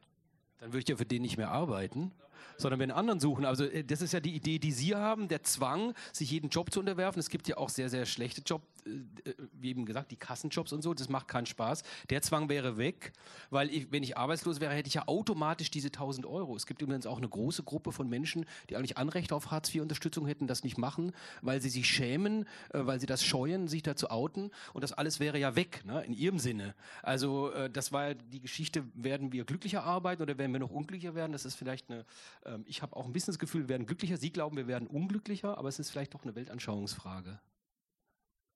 Also ich würde gerne äh, zu diesem äh, Thema ähm, Digitalisierung, also Großunternehmer und Topmanager von Siemens und von der Deutschen Telekom sind ja Befürworter des bedingungslosen Grundeinkommens mit dem Blick auf die äh, Digitalisierung. Und ich glaube auch, dass äh, viel Ängste da herrschen weil ja äh, auch Befürworter des bedingungslosen Grundeinkommens äh, häufig in der Öffentlichkeit dann schon mal sagen, dass die Hälfte aller Jobs verloren geht. Äh, und da kriegt man es natürlich mit der Angst. Äh, ich in der Stadtbibliothek kann ich ein bisschen Reklame für meine Bücher machen. Im letzten Jahr haben wir ein Buch neu aufgelegt, das heißt Kritik des Neoliberalismus. Und in diesem Buch spreche ich von drei großen Erzählungen unserer Zeit, die der Neoliberalismus in die Köpfe bringt. Das ist erstens die Globalisierung, zweitens der demografische Wandel und drittens die Digitalisierung. Mit all diesen Prozessen und mit all diesen großen Erzählungen wird den Menschen Angst gemacht. Und die neueste ähm, große Erzählung ist die Digitalisierung. Ich bin sehr skeptisch gegenüber solchen Erzählungen, weil äh, es gibt ähm, revolutionäre technologische Umst Umgestaltungen in der Geschichte der Menschheit, die zum Teil viel tiefgreifender waren als die Digitalisierung. Ich denke jetzt mal an die Mechanisierung, ich denke an die Elektrifizierung, ich denke an die Motorisierung, an die Computerisierung. Übrigens der elektrische Strom, den zu erfinden, war natürlich viel grundlegender als die Digitalisierung, weil kein Roboter, kein äh, Computer läuft ohne elektrischen Strom. Also war natürlich das Grundlegende die Elektrifizierung. Und immer gab es solche Horrorszenarien, es fallen ein Großteil der Arbeitsplätze weg. Das ist noch nie passiert. Und wenn ich mir angucke, es gibt jetzt 45 Millionen Erwerbstätige in Deutschland, so viel wie noch nie.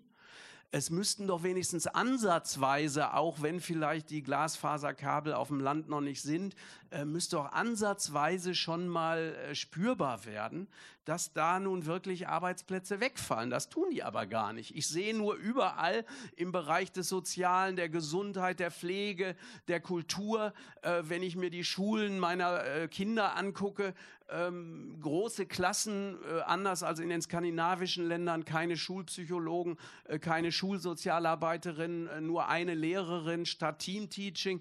Es gibt überall Bedarf an Arbeitskräften. Äh, die werden nur nicht finanziert äh, als Erwerbstätige. Dafür wird kein Geld ausgegeben, weil es äh, bei uns durch eine, äh, äh, durch eine Steuerpolitik nach dem Matthäus-Prinzip eher den Reichen zufließt. Die werden nämlich seit Jahrzehnten durch Regierungen äh, unterschiedlicher Couleur nur immer weiter entlastet. Kapital- und Gewinnsteuern werden entweder nicht mehr erhoben oder gekürzt oder abgeschafft oder bei der Einkommensteuer der Spitzensteuersatz gesenkt. Ähm, da fließt das Geld hin, also in die Schatullen äh, von sehr reichen äh, Menschen und auch äh, wohlständigen Menschen wie mir, die auch davon zum Teil profitieren. Aber ähm, für die öffentliche Daseinsvorsorge ist nicht genug Geld da und wird nicht genug ausgegeben. Also das Problem ist gar nicht, dass die Arbeitsplätze wegfallen, sondern im Gegenteil. Es ist jede Menge Arbeitsplätze, die sofort noch geschaffen werden könnten. Äh, die äh, aber nicht bezahlt werden. So, das ist das Problem. Und mit der Digitalisierung wird den Menschen eingeredet, äh, die Arbeitsplätze fallen weg und wenn es nicht das bedingungslose Grundeinkommen gibt, dann fallt ihr sozusagen durch soziale Netz in das Nichts. Damit wird jetzt Stimmung gemacht. Ich halte das für völlig unverantwortlich und auch für unrealistisch. Die Digitalisierung wird nicht dazu führen, dass äh, die Erwerbsarbeit der Gesellschaft ausgeht, äh, sondern ganz im Gegenteil. Es wird andere Arbeitsplätze geben. Die Roboter, übrigens, wenn es sie gibt und die Roboter machen die Arbeit, ähm, und die Wertschöpfung verlagert sich zu den Robotern. Da muss man nicht das bedingungslose Grundeinkommen einführen, sondern fragen, warum gehören die Roboter wenigen? Und warum werden nicht die Wertschöpfung dieser Roboter besteuert? Oder warum werden sie nicht vergesellschaftet? Das muss man fragen. Damit wären wir aber utopisch. sozusagen beim Kern. Ja, aber das wäre eigentlich der Kern der Entwicklung, wie ich sie mir vorstelle. Ich will ja nicht den Kommunismus im Kapitalismus verwirklichen, sondern ich will eine demokratisch-sozialistische Gesellschaft verwirklichen, die den Kapitalismus überwindet. Das tut aber das Grundeinkommen nicht, sondern genau wie der Herr gesagt hat, das Grundeinkommen ist sozusagen eine Alimentierung aller auf der Grundlage einer kapitalistischen Marktwirtschaft. Äh, also es ändert sich nichts an den wirtschaftlichen Verhältnissen, wenn der Staat äh, steuerfinanziert an jeden 1000 oder wie viel Euro auch immer bezahlt. Ja, da machen wir gleich weiter an dem Punkt, was interessiert mich ja auch sehr, aber ich würde erstmal hier den Herrn hier bitten, ähm, weil wir wollen das Publikum hier mit einbeziehen. Also Herr Butterwege, Sie gehen immer davon aus, dass niemand mehr arbeiten will. Nein. Doch, so argumentieren Sie, weil es, es sagt niemand, dass er mit, mit 1000 Euro auskommt, sondern dass er natürlich dazu verdient und das, was zuverdient wird, wird dann versteuert. Nicht die, die 12.000 Euro, die jeder bekommt. Und von daher fallen nicht Sozialabgaben zum Beispiel weg oder Steuern, sondern derjenige, der viel verdient, das wäre ja in Ihrem Interesse, der zahlt halt doppelt so viel, also die Superreichen aber da kommen Sie ja mit Ihrem Modell gar nicht hin. Ja, weil Sie ja auch, das müsste man, das müsste man. Das könnte, die, die Vorschläge, die Sie bringen, die können wir genauso im, im bedingungslosen Grundeinkommen verwirklichen. Das wäre ja ein, die Stufen dazu, was, was Sie direkt gesagt haben. Also wir, wir verhindern ja nicht den Sozialstaat, sondern wir machen ihn menschlicher. Und, und das bedingungslose Grundeinkommen, das ist einfach die, die Grundvoraussetzung, dass wir überhaupt am gesellschaftlichen Leben teilnehmen können, was, was übrigens in den Menschenrechten und im Grundgesetz auch in den Grundrechten auch steht, dass jeder, unabhängig davon, was er jetzt verdient, am, am sozialen und am gesellschaftlichen Leben teilnehmen kann. Und das können halt viele nicht. Ja, deswegen bin ich ja auch der Meinung, äh, dass äh, Hartz IV überwunden werden muss. Äh, aber äh, es steht nirgends im Grundgesetz, dass jeder das Anrecht auf ein Grundeinkommen hat. Also Sie haben verwechseln da einiges. Zum Beispiel, dass Sie mir vorwerfen, ich würde davon ausgehen, dass die Leute nicht mehr arbeiten. Das ist die Kritik von rechts. Was aber die Vertreter des Grundeinkommens so ärgert, ist, dass ich die Kritik von links übe. Weil normalerweise wird immer Mich freut, bei Veranstaltungen immer, ja, aber ich erlebe das ja oft dass gesagt wird, äh, oh, das wundert uns aber. Sie sind doch Armutsforscher. Also es wird wie selbstverständlich davon ausgegangen, dass ein Hartz-IV-Kritiker und ein Sozialstaats äh, Theoretiker wie ich, äh, dass der für ein Grundeinkommen ist. Nein, meine Kritik ist eben nicht, dass die Menschen nicht mehr arbeiten, sondern meine Kritik ist, dass wenn das Grundeinkommen eingeführt wird, in einer Form, die den Sozialstaat zerstört. Sie äh, gehen davon aus, es wird nur oben drauf gesetzt. Dann müssen Sie doch mal sagen, das Volkseinkommen beträgt 2,3 Billionen Euro. Jetzt erklären Sie mir mal, wie man eine Billion Euro, wie man die sozusagen zusätzlich mobilisiert äh, und was dann mit den Preisen passiert ökonomisch. Also es ist doch eine, äh, jetzt hätte ich fast gesagt, idiotische Idee, sich vorzustellen, dass es möglich ist, sozusagen äh, zwei Drittel des äh, gesellschaftlichen, des gesellschaftlich Erwirtschafteten in, äh, jetzt sage ich mal im weitesten Sinne, das Soziale hineinzustecken. Denn sie wollen ja den Sozialstaat mit seiner eine Billion Euro Kosten, den wollen sie ja behalten. Und jetzt wollen sie das Grundeinkommen noch oben drauf satteln. Äh, das ist eine total sympathische Idee, ja, die sie da haben. Äh, nur äh, sie ist dann, wenn man es so konzipiert, äh, völlig irreal. So, wenn man es aber so konzipiert, wie es andere tun, die ich heute auch genannt habe, mit ihren übrigens natürlich sehr viel einflussreicheren Modellen, nämlich neoliberal, dann wird der Sozialstaat auf diese Art und Weise, übrigens noch im Bündnis mit so sympathischen Herren wie Herrn Koftsche, wird dieser Sozialstaat, den man sowieso zerstören will, der durch die Agenda 2010 ordentlich demontiert worden ist, dass die Sozialversicherungen schon ordentlich zurückgefahren worden sind, dass mit Hartz IV ein rigides Armuts- und Arbeitsmarktregime eingeführt worden ist, was massenhaft Armut in der Gesellschaft hervorgebracht hat. Dieses System wird sozusagen dadurch noch schlimmer, weil es nämlich dann schafft, geschafft wird, den Sozialstaat zu zerstören. Weil wenn man eine Billion Euro mobilisieren will für ein Grundeinkommen, dann kann es, da hat Strauper doch recht, dann kann es diesen Sozialstaat nicht mehr geben. Wie soll denn das möglich sein? Also beides zu verwirklichen.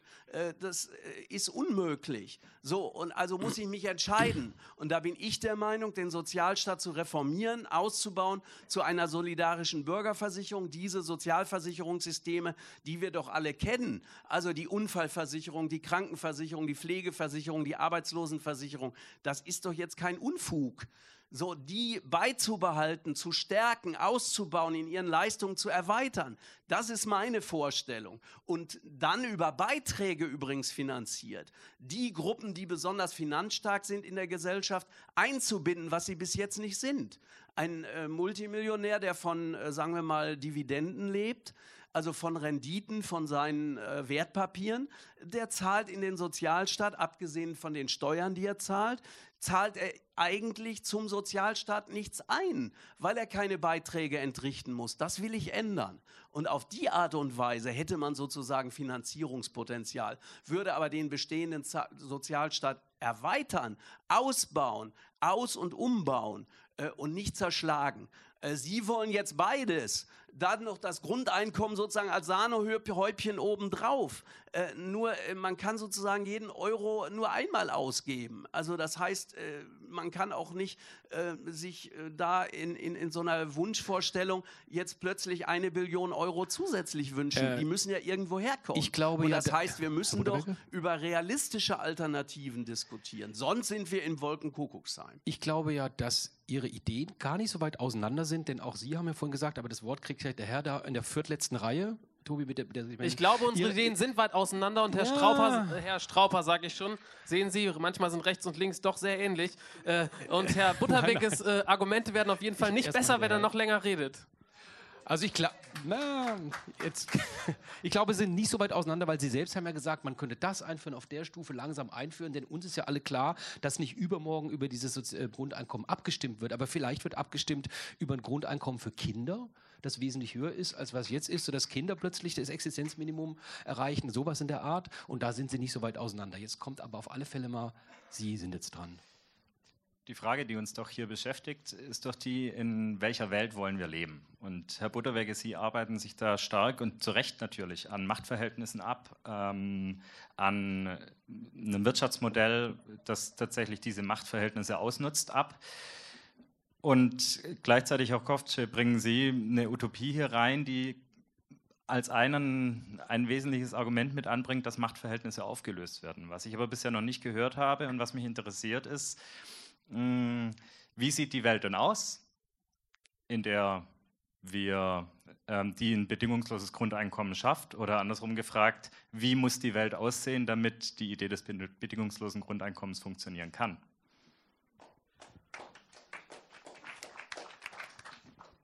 Wissen Sie was, wenn ich einer Sekte angehören würde oder einer religiösen Gemeinschaft, dann würde ich Ihnen jetzt erzählen, wie diese Welt aussieht.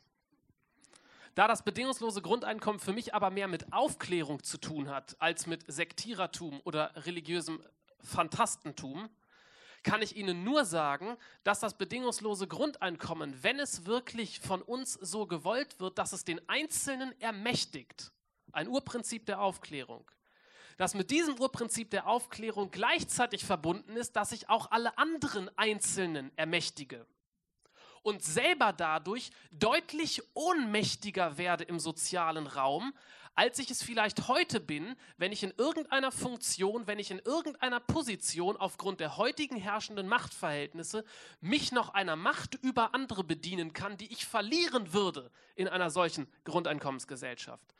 Deshalb äh, wird das bedingungslose Grundeinkommen wenn wir es als eine solche politische Idee behandeln, wie ich es vorschlage, auch aus gar keinem Grund automatisch kommen müssen, weil etwas, was automatisch von irgendwelchen Fantasten prophezeit wird, dass es kommen muss, alleine uns schon als politische Gemeinschaft ja nicht freilässt, es vielleicht zu wollen und die Schritte zu diskutieren auf dem Weg dorthin. Herr Butterwege, Sie haben als Kapital in Ihrem Rucksack eingeladen die vier Grundrechenarten. Das ist auch wunderbar. Aber Sie kapitulieren politisch vor Ihren ökonomischen Fähigkeiten. Sie sagen dann, ja, dieses oder jenes wäre ja schön, wünschenswert, man kann es nicht zweimal, dreimal, viermal ausgeben. Schauen Sie sich die heutigen herrschenden Verhältnisse in der Bundesrepublik Deutschland an und sagen Sie mir aufgrund der Güter und Dienstleistungen, die wir herstellen, warum ein bedingungsloses Grundeinkommen nicht selbstverständlich möglich ist, wenn wir es finanzieren wollen. All die Fragen, die darüber hinaus noch bestehen, auch in einer Grundeinkommensgesellschaft, um auf Ihren Punkt zurückzukommen, beantwortet das Grundeinkommen erstmal nicht. Das Grundeinkommen ist eine Utopie, die sozusagen im guten Sinne blind ist, weil sie nicht eine Zukunft beschreibt, in der jeder schon seinen Platz hat, sondern in der wir uns überhaupt erstmal selbst bestimmen müssten. In dieser Gesellschaft werden solche Menschen wie Herr Butterwege selbstverständlich weiter gebraucht werden. Herr Butterwege ist der Letzte, der unter Grundeinkommensbedingungen arbeitslos werden würde, weil noch genug für ihn zu tun bleibt, die Kapitalisten zu entmachten, sich für diese oder jene andere Struktur im Arbeits- und Sozialwesen einzusetzen. Super, wunderbar. Und es gibt andere, die vielleicht noch eine Urbanitätspauschale wollen, damit man in Stuttgart besser leben kann als in München. Die nächsten wollen mit dem Grundeinkommen vielleicht die dörfliche Existenz geradezu wieder neu schmackhaft machen machen, ist alles erlaubt, nichts ist verboten. Das bedingungslose Grundeinkommen enthält sich bei ganz vielen Problemen in der heutigen Zeit und in einer kommenden Zeit, die wir gar nicht so sehr vorwegnehmen können, der unmittelbaren Lösung. Und deshalb kann ich eigentlich nur und finde es auch nur sinnvoll, heute darüber zu diskutieren, wie wir weitere Schritte auf dem Weg zur Selbstermächtigung jedes Einzelnen gehen, die gleichzeitig mit einem Machtverzicht verbunden ist über andere. Und deshalb kann und will ich Ihnen nicht beschreiben, wie die Grundeinkommensgesellschaft aussehen würde, sondern ich will mit Ihnen darüber sprechen, wie sie aussehen könnte. Das war jetzt aber sehr viel länger, als ich gesprochen habe. ähm, da war die nächste Meldung da, ja, dann gehen wir, gehen wir zu dem Herrn über, ja. Bitte schön. Ja, zu der, zum Steuersystem, darüber wurde noch gar nicht geredet. Ich habe bei Götz Werner, Götz Werner gelesen, dass das auf den Kopf gestellt werden soll. Also von der Einkommensteuer auf die Ausgabensteuer. Können Sie darüber was sagen? Und ist das die Voraussetzung für die Einführung des Grundeinkommens, diese Änderung des Steuersystems? Bitte. Ja, wir sind jetzt bei der Finanzierungsfrage. Ich frage mich immer, wohin das führt. Der Werner Wölfle, das ist der Sozialbürgermeister von Stuttgart, der hat mal etwas gesagt, das müsste Ihnen ja auch eigentlich gesagt, wenn wir uns mit dem Gedanken d'accord wären, dass wir das einführen, dann sollten wir über die Finanzierung reden. Und das finde ich auch immer schlimm, bei dieser Diskussion geht es ständig darum, wie man das finanziert. Und wir sind uns doch einig, das zu finanzieren ist verdammt schwierig. Und wir brauchen da keine 50-prozentige Umsatzsteuer, das ist der totale Quatsch. Und wir brauchen auch niemanden zu enteignen, das finde ich auch nicht. Aber ähm, warum reden wir ständig über die Finanzierung? Das ist eine große Aufgabe und ich merke immer diese Diskussionen, die bleiben immer in diesem, wie finanzieren wir das, wie finanzieren wir das stecken. Ich finde es sehr müßig, ehrlich gesagt. Also wir können gern darüber reden, aber dann jetzt Modelle zu machen, wir können das so finanzieren, schafft den Sozialstaat ab, das ist ja ihr Ding, sonst kriegen wir es nicht finanziert. Ich bin der Meinung, das können wir jetzt gar nicht überblicken, wie wir eine Billion Euro finanzieren finanzieren. Ähm, wir sollten vielleicht lieber über Inhalte reden. Also wir können ich trotzdem aber, beantworten. Ich aber, ich aber die, Frage, die Frage ging an Herrn Butter, wir, wir können aber trotzdem, Schnell, wir können trotzdem drüber meine, reden. Aber Schnell, das ist ja nun eine äh, komische Idee. Also äh, nicht zu fragen, wie irgendetwas, was man verwirklichen will, äh, zu finanzieren ist. Äh, das ist doch die Grundvoraussetzung für alles, äh, was ich jetzt politisch erreichen will. Wenn ich das nicht weiß, wie ich es finanziere, dann wird es erst recht nicht politisch durchsetzbar sein. So, jetzt muss ich natürlich nicht äh, Götz Werner da verteidigen, will ich auch gar nicht, weil ich finde es schon ein bisschen komisch, die Mehrwertsteuer so toll zu finden wie er, weil es ist natürlich die ungerechteste Steuer, die es gibt, weil sie trifft diejenigen äh, Transferleistungsempfänger äh, und Geringverdiener, die in den Laden gehen und da genauso ihre 19 Prozent Mehrwertsteuer entrichten müssen, äh, wie derjenige, dem das überhaupt nichts ausmacht. Äh, also wollte sie auf 50 Prozent erhöhen. Äh, ich meine, wenn ein Milliardär sozusagen alle Steuern abschaffen will, die er selber zahlt, nämlich die Einkommensteuer, die Gewerbesteuer und die Körperschaftssteuer und will alles verlagern sozusagen auf diejenigen, die Mehrwertsteuer bezahlen, äh, dann ist das für mich ein weiterer Beweis dafür, wie unsozial das bedingungslose Grundeinkommen in diesem Falle finanziert werden soll. Weil es ist natürlich äh, ganz klar, äh, dass man, äh, wenn man eine solche Steuerreform damit verbindet, und Sie müssen wirklich, wenn Sie durchschauen wollen, was jetzt jenseits von so sympathischen philosophischen Erwägungen von Herrn Koftsche mit dem Grundeinkommen verbunden ist, also in der realen politischen Welt verbunden ist, da müssen Sie zweierlei gucken. Was soll mit dem Sozialstaat passieren, wie er besteht, und zweitens, was soll mit der Steuerprogression passieren? Alle diese Modelle versuchen nämlich nicht nur den Sozialstaat zu zerschlagen, sondern auch die Steuerprogression. Also die wird als altmodisch äh, angesehen, dass der Milliardär einen höheren Steuersatz bezahlt als der Geringverdiener. Das wird als kalter Kaffee von gestern in der Welt der Globalisierung und der Digitalisierung wird gesagt, ist das eine Steuer, die ist so altmodisch, wir müssen jetzt eine äh, indirekte Steuer einführen, also eine Konsumsteuer, wie äh, Götz Werner sagt, ähm, sprich eine Mehrwertsteuer oder eine Umsatzsteuer auf das, was gekauft wird. Äh, und damit stellt man das Steuersystem genauso wie den Sozialstaat völlig auf den Kopf und verwirklicht etwas, was zutiefst sozial ungerecht ist. Und wenn da noch viele Leute über philosophische Fragen diskutieren, an, dass das ein Grundrecht ist, dass jeder bedingungslos seine Existenz sichern kann, dann erreicht man auf diese Art und Weise, dass sozusagen mit schönen Wolkenkuckucksheim eine politische Veränderung stattfindet im Land, die das Land noch sozial ungerechter macht. Und das ist mein Bedenken dagegen und mein Problem, das ich habe. Hier vorne, ja erstmal der Herr hinter Ihnen, der Herr in Blau, ich glaube, der war. Der Herr hinter Ihnen war, war, etwas früher dran, entschuldigen Sie. Also es heißt ja bedingungslos, aber wir wissen ja, von nichts kommt nichts. Um das zu finanzieren, müsste man zum Beispiel massiv die Mehrwertsteuern erhöhen. Dann würde eine Dose Cola statt 50 Cent 3 Euro kosten.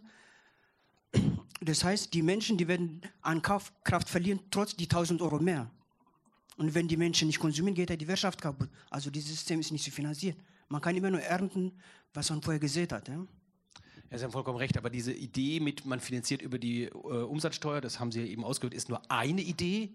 Ganz ehrlich, wer darüber nachdenkt, merkt, die ist totaler Quatsch. Götz Werner hin oder her, aber das ist totaler Quatsch. Sie haben es eben ja ausgeführt, ich habe es etwas vereinfacht jetzt gesagt. Aber es gibt noch Dutzende von anderen Ideen, wie man das finanzieren könnte. Und äh, das ist immer Weltanschauung, ob es sinnvoll ist, zum Beispiel eine Vermögensteuer von 1% einzuführen. Da hätten wir schon die ersten 20 Milliarden oder 100 Milliarden, wie viel auch immer, im Kasten. Aber das sind, wie gesagt, Finanzierungsideen.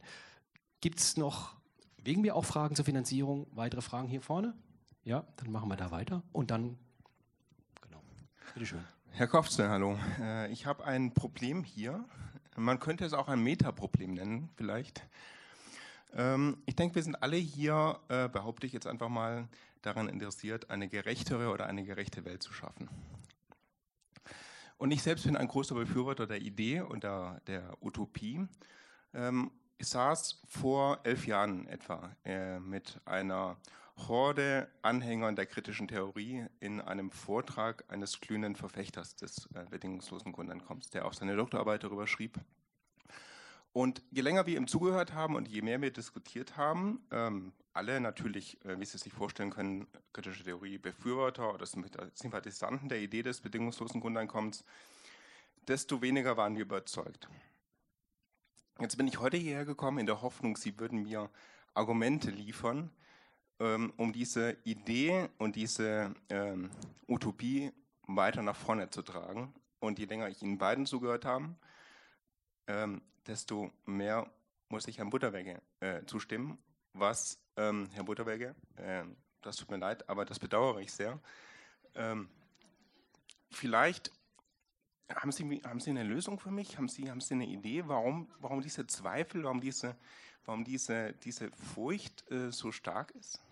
Mir fällt da nur ein Peter Sloterdijk zu zitieren, der gesagt hat, die kritische Theorie ist tot. Nein, nein, das löst nicht das Problem, ja, das haben wir schon verstanden. Bitte schön. Vor allen Dingen, wenn das jemand sagt, der so mehr oder weniger dann auch äh, von der AfD als Cheftheoretiker äh, durchaus in Anspruch genommen wird, was auch nicht die Sache besser macht. Jetzt geben wir das Wort Ihnen, ja. bitteschön. Ich habe nur eine ganz kurze Frage. Am Anfang bei der Einführung wurde gesagt, dass dieses äh, bedingungslose Grundeinkommen in Finnland getestet wird. Weiß einer der Herren, was daraus geworden ist oder ob man schon Ergebnisse hat? Weil da kann man vielleicht ja daraus Schlüsse ziehen, wie es bei uns laufen könnte oder auch. Ja. Ein Test kann man das eigentlich nicht nennen, aber Sie wissen es wahrscheinlich genauer. Ne? Naja, das ist eine äh, neoliberal rechtspopulistische Regierung. Also äh, bei uns wäre das wahrscheinlich vergleichbar mit CSU, AfD, FDP oder so, Koalition. Und äh, was man erreichen will, ist natürlich auf die Art und Weise, man will den Sozialstaat verschlanken, man will ihn billiger machen und man will mehr Leute veranlassen, aus äh, dem äh, Transferleistungsbezug sozusagen herauszufinden, jetzt äh, positiv ausgedrückt. Äh, und äh, ja, die Leistung ist 530 Euro, wenn ich das richtig äh, im Kopf habe. Also weniger als Hartz IV. Aber ähm, die äh, bestehenden Sozialleistungen äh, werden, soweit ich weiß, ähm, weiter bezahlt. Aber man will auf diese Art und Weise sozusagen es attraktiv machen, dass äh, diejenigen, die im Transferleistungsbezug sind, ähm, also herauskommen. Und äh, ich finde, es ist ein Konzept, was vielleicht hat Herr Koftsche sich damit intensiver beschäftigt, was jedenfalls nach dem, was ich so darüber gehört und gelesen habe, äh, nicht besonders attraktiv ist. Da werden 2000 Menschen äh, nach dem Losverfahren ausgewählt, alles Arbeitslose. Arbeitslose. Also es ist kein bedingungsloses Grundeinkommen, das alle Bürgerinnen und Bürger bekommen, sondern man will ähm, auf diese Art und Weise äh, gewissermaßen ähm, den Transferleistungsbezug verändern. Äh, das ist natürlich äh, mit solchen hehren äh, Überlegungen philosophischer Art äh, schwer vereinbar, sondern es ist, äh, ja, ich würde sagen, ein Etikettenschwindel. Also der Michael Müller, da sind wir wahrscheinlich auch einig, Herr Koftsch und ich, ähm, der regierende Bürgermeister von Berlin nennt ja jetzt das, was früher mal ABM hieß, aber von ihm sich äh, auch länger als ein oder zwei Jahre, also unbefristet vorstellt, dass Arbeitsbeschaffungsmaßnahmen finanziert werden, ein solidarisches Grundeinkommen.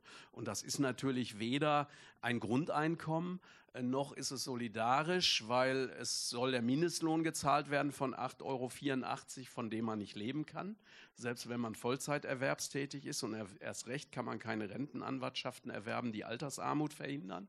Und deswegen ist dieser Vorschlag, äh, finde ich, schon auch ein Etikettenschwindel. Äh, ich würde jetzt sagen, die Befürworter eines bedingungslosen Grundeinkommens äh, beschweren sich zu Recht, dass hier ihre Vorstellung, zumindest begrifflich, äh, ja, ich will mal beinahe sagen, enteignet wird äh, mhm. von einem sozialdemokratischen Minister, der äh, Ministerpräsidenten, der Schwierigkeiten hat, was positiv zu sehen ist mit Hartz IV, der also mehr Menschen aus der Langzeitarbeitslosigkeit herausholen will, aber das dann tut mit einem Begriff, äh, der positiv besetzt ist. Solidarisches Grundeinkommen hört sich irgendwie bombastisch an.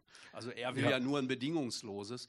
Ein solidarisches, finde ich, äh, hört sich irgendwie noch besser an da sind Sie jetzt einig, diese Begriffsenteignung, das ist ja auch, was die Finnen da machen. Das hat ja mit einem, mit einem bedingungslosen Grundeinkommen so gar nichts zu tun und diese solidarische eben auch nicht. Aber da sind Sie schon einer Meinung mit Herrn Butterwecke. Ja, man muss sogar sagen, dass die Enteignung noch weitergeht. Der Herr Müller, äh, regierender Bürgermeister von Berlin, hat sogar seine eigenen Parteigenossen enteignet. Nämlich gibt es tatsächlich einen Kreisverband in der Sozialdemokratischen Partei Deutschlands, den Rhein-Erft-Kreis, der seit Jahren schon die Idee eines solidarischen Grundeinkommens in Form eines bedingungslosen Grundeinkommens entwickelt für die Sozialdemokratische Partei. Und jetzt fällt ihnen sozusagen ein eigener Ministerpräsident in den Rücken und nimmt, nimmt, nimmt genau das gleiche Wort, nämlich des solidarischen Grundeinkommens und meint damit das Gegenteil.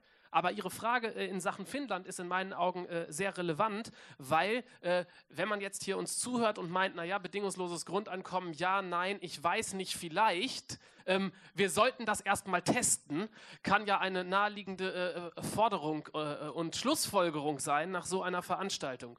Und jetzt äh, würde ich sagen, will ich diese Frage nach den möglichen Tests, nach einer möglichen Probe eines bedingungslosen Grundeinkommens ziemlich deutlich beantworten nämlich dahingehend, dass man ein bedingungsloses Grundeinkommen nicht testen kann. Und zwar warum nicht? Weil man mit Menschen keine Tierversuche machen kann. Das da liegt wir daran, darf ich, ganz, überein. darf, darf, ich, darf ich ganz kurz einfach nur den Gedanken ausführen. Wenn Sie ein neues politisches Verständnis für eine Idee haben, dann können Sie sich überlegen, wie Sie die Gesellschaft verändern und voranbringen wollen, dass sich Elemente dieser Idee in der Gesellschaft als politischer Wirklichkeit etablieren.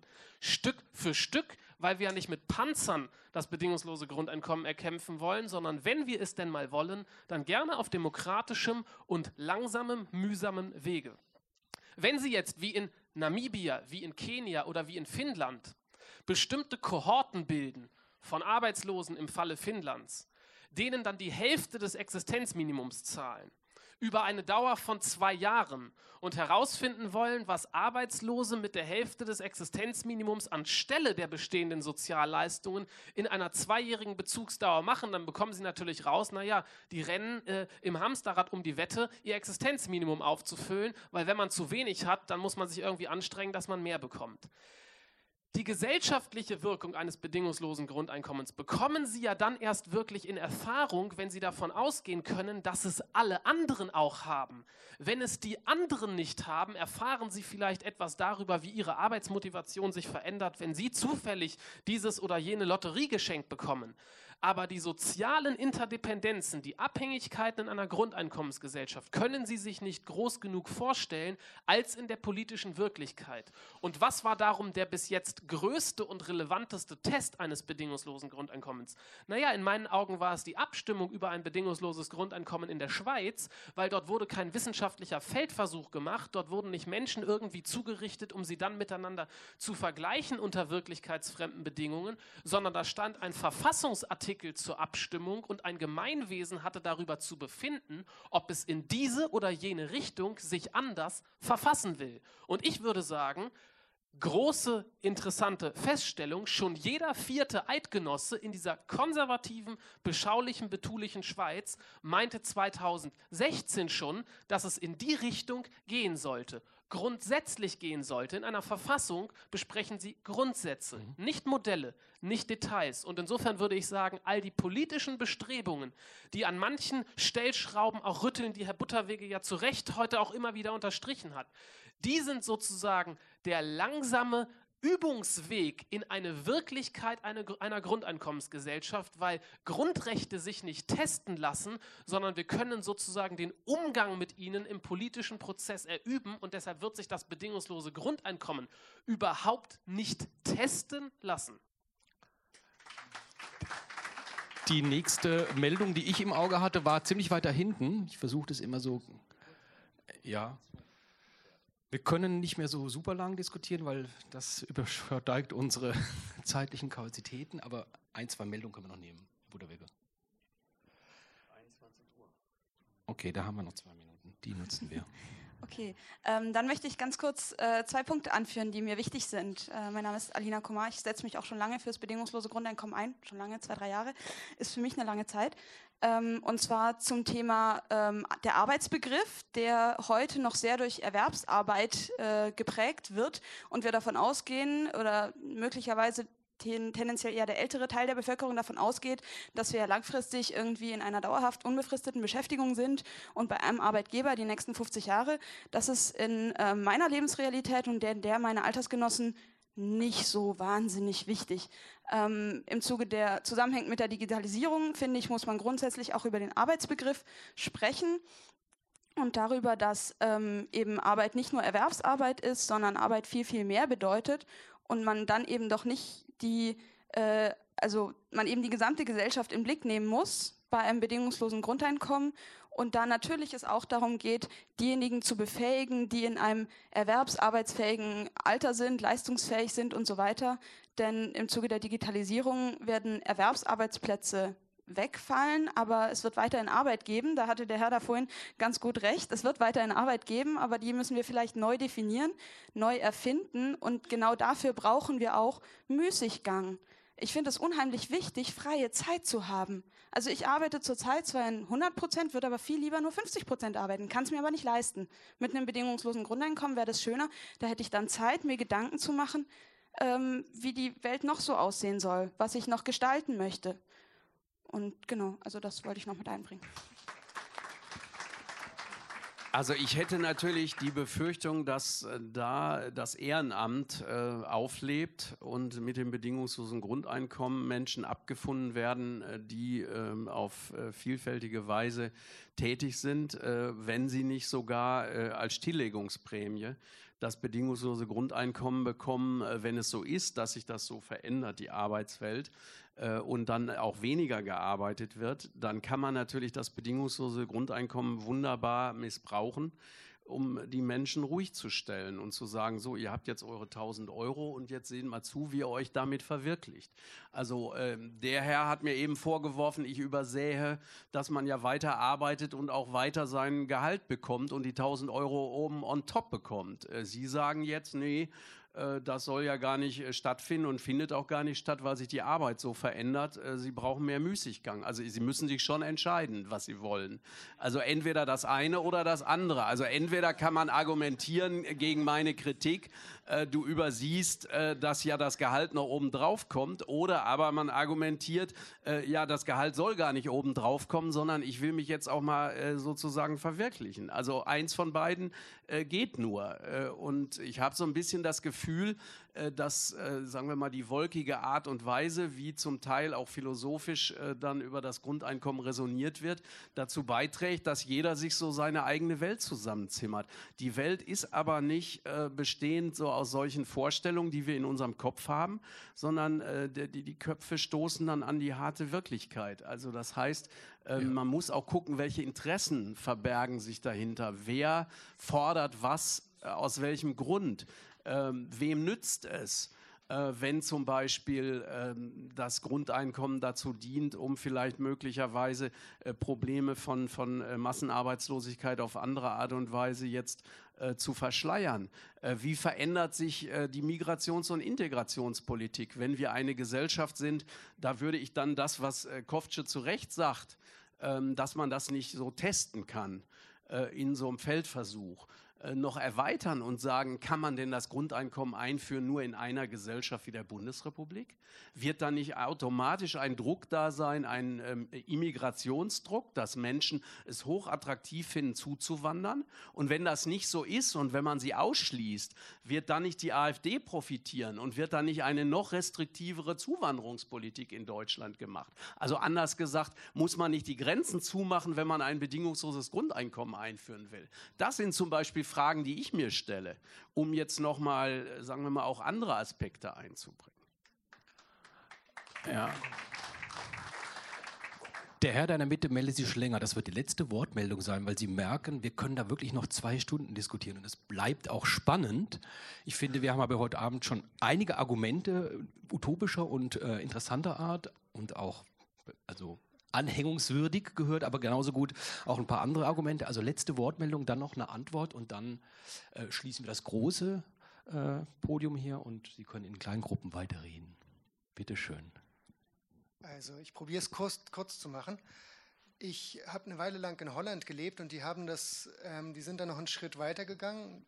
So 20 Mitarbeiter von mehreren kleinen Betrieben, die haben gesagt, wir bezahlen uns gegenseitig wir nehmen das, das, Gehalt was oder das, was, was wir erwirtschaftet haben, tun wir in einen Topf und dann bezahlen wir das Bedürfnis. Ähm, ja, nach dem Bedürfnis, das jeder Einzelne ähm, hat. Das heißt, man sitzt sich im Kreis einmal im Monat, äh, sitzt, man, sitzt man im Kreis und ähm, guckt sich in die Augen und sagt, wie viel man diesen Monat braucht. Und das funktioniert. Das glaubt man nicht, aber es funktioniert. Also was so Experimente angeht, das, es gibt solche Möglichkeiten. Aber es geht natürlich wenn man was Allgemeingültiges finden muss, immer um die Frage, ähm, wie kann man dem anderen so gegenübertreten, dass er vollständig in seiner, in seiner ähm, Wertigkeit an, ähm, anerkannt wird. Und da finde ich den Ansatz des bedingungslosen Grundeinkommens absolut gerechtfertigt. Jetzt ist die Frage, ob man den auf der wirtschaftlichen Ebene auch wirklich so durchsetzen kann. Und teilweise gehe ich mit Ihnen mit, Herr äh, Butter, Butten, ich kann Ihren Namen. Butterwecke. Das kommt von Wecken, das ah, Brötchen. Ah, Butterwecken, ah, danke, Herr Butterwecken. Butterweckle. Entschuldigung. Ähm, mit Straßen ich, oder ich, Wegen nichts ja, zu tun. Ich meine, ähm, dass ich äh, möchte mit Ihren Argumenten grundsätzlich nicht mitgehen, aber eine Sache denke ich auch, nämlich, dass uns das Mehl zu bitter sein wird nach einer Weile. Und das einfach, weil wir zu wenig, ähm, weil wir dann 1000 Euro einfach schon einen Monat nach Einführung des Grundeinkommens zu wenig finden und damit eine Masse kreieren, die wir nicht, ähm, die wir nicht in der Hand halten. Das, denke ich, ist ein viel größeres Problem. Ähm, in der, in der, Praxis und andererseits stimme ich Ihnen auch zu, dass wir grundsätzlich erst unsere Außenpolitik auf, die, äh, ähm, auf gesunde Beine stellen müssen, bevor wir ein äh, gesundes äh, Grundeinkommen kriegen. Und da wiederum denke ich, sollten wir vielleicht die heutige Politik mehr nutzen, als zu probieren, über diese politischen Wege, die doch nicht funktionieren, irgendwie die Reichen mehr zu besteuern. Denn das probieren wir schon seit 20 Jahren und das haben wir noch nicht geschafft. Und ich glaube auch, dass wir da nicht weiterkommen. Herr Butterwehr gesagt, das war ein gutes Schlusswort. Ich teile ihr zwar nicht, dass wir das nicht geschafft haben. Wir haben es schon mal geschafft. In den 50er Jahren wurden erhebliche Steuern von Reichen bezahlt. Warum sollten wir es nicht wieder schaffen? Also bitte nicht die Hoffnung aufgeben, dass die, die viel haben, auch viel abgeben. Das ist jetzt mein Schlusswort. Ähm, Vielen, vielen Dank, dass Sie so fleißig mitdiskutiert haben. Ich glaube, wir haben viele Argumente gehört. Ähm, weil Herr Butterwecke auch zurückfahren möchte und wir die zwei Stunden jetzt ausgeschöpft haben, mache ich jetzt das Schlusswort. Vielen Dank Ihnen beiden, dass Sie da waren. Ja, sehr gerne. Mein Schlusswort ist, äh, überlegen Sie, was nach dem heutigen Abend das beste Gegenargument äh, gegen ein bedingungsloses Grundeinkommen in Ihren Augen ist und prüfen Sie es lange und gründlich. Danke.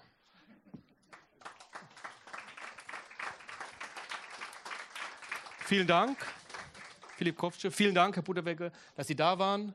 Ähm, bleiben Sie noch ein bisschen hier. Da hinten ist ein Büchertisch. Da sind die Bücher der beiden Herren äh, anzusehen und zu kaufen. Bleiben Sie noch ein bisschen hier bei einem Glas Wein und kommen Sie zum nächsten Mal wieder, wenn wir Geld macht Wirtschaft diskutieren. Dankeschön.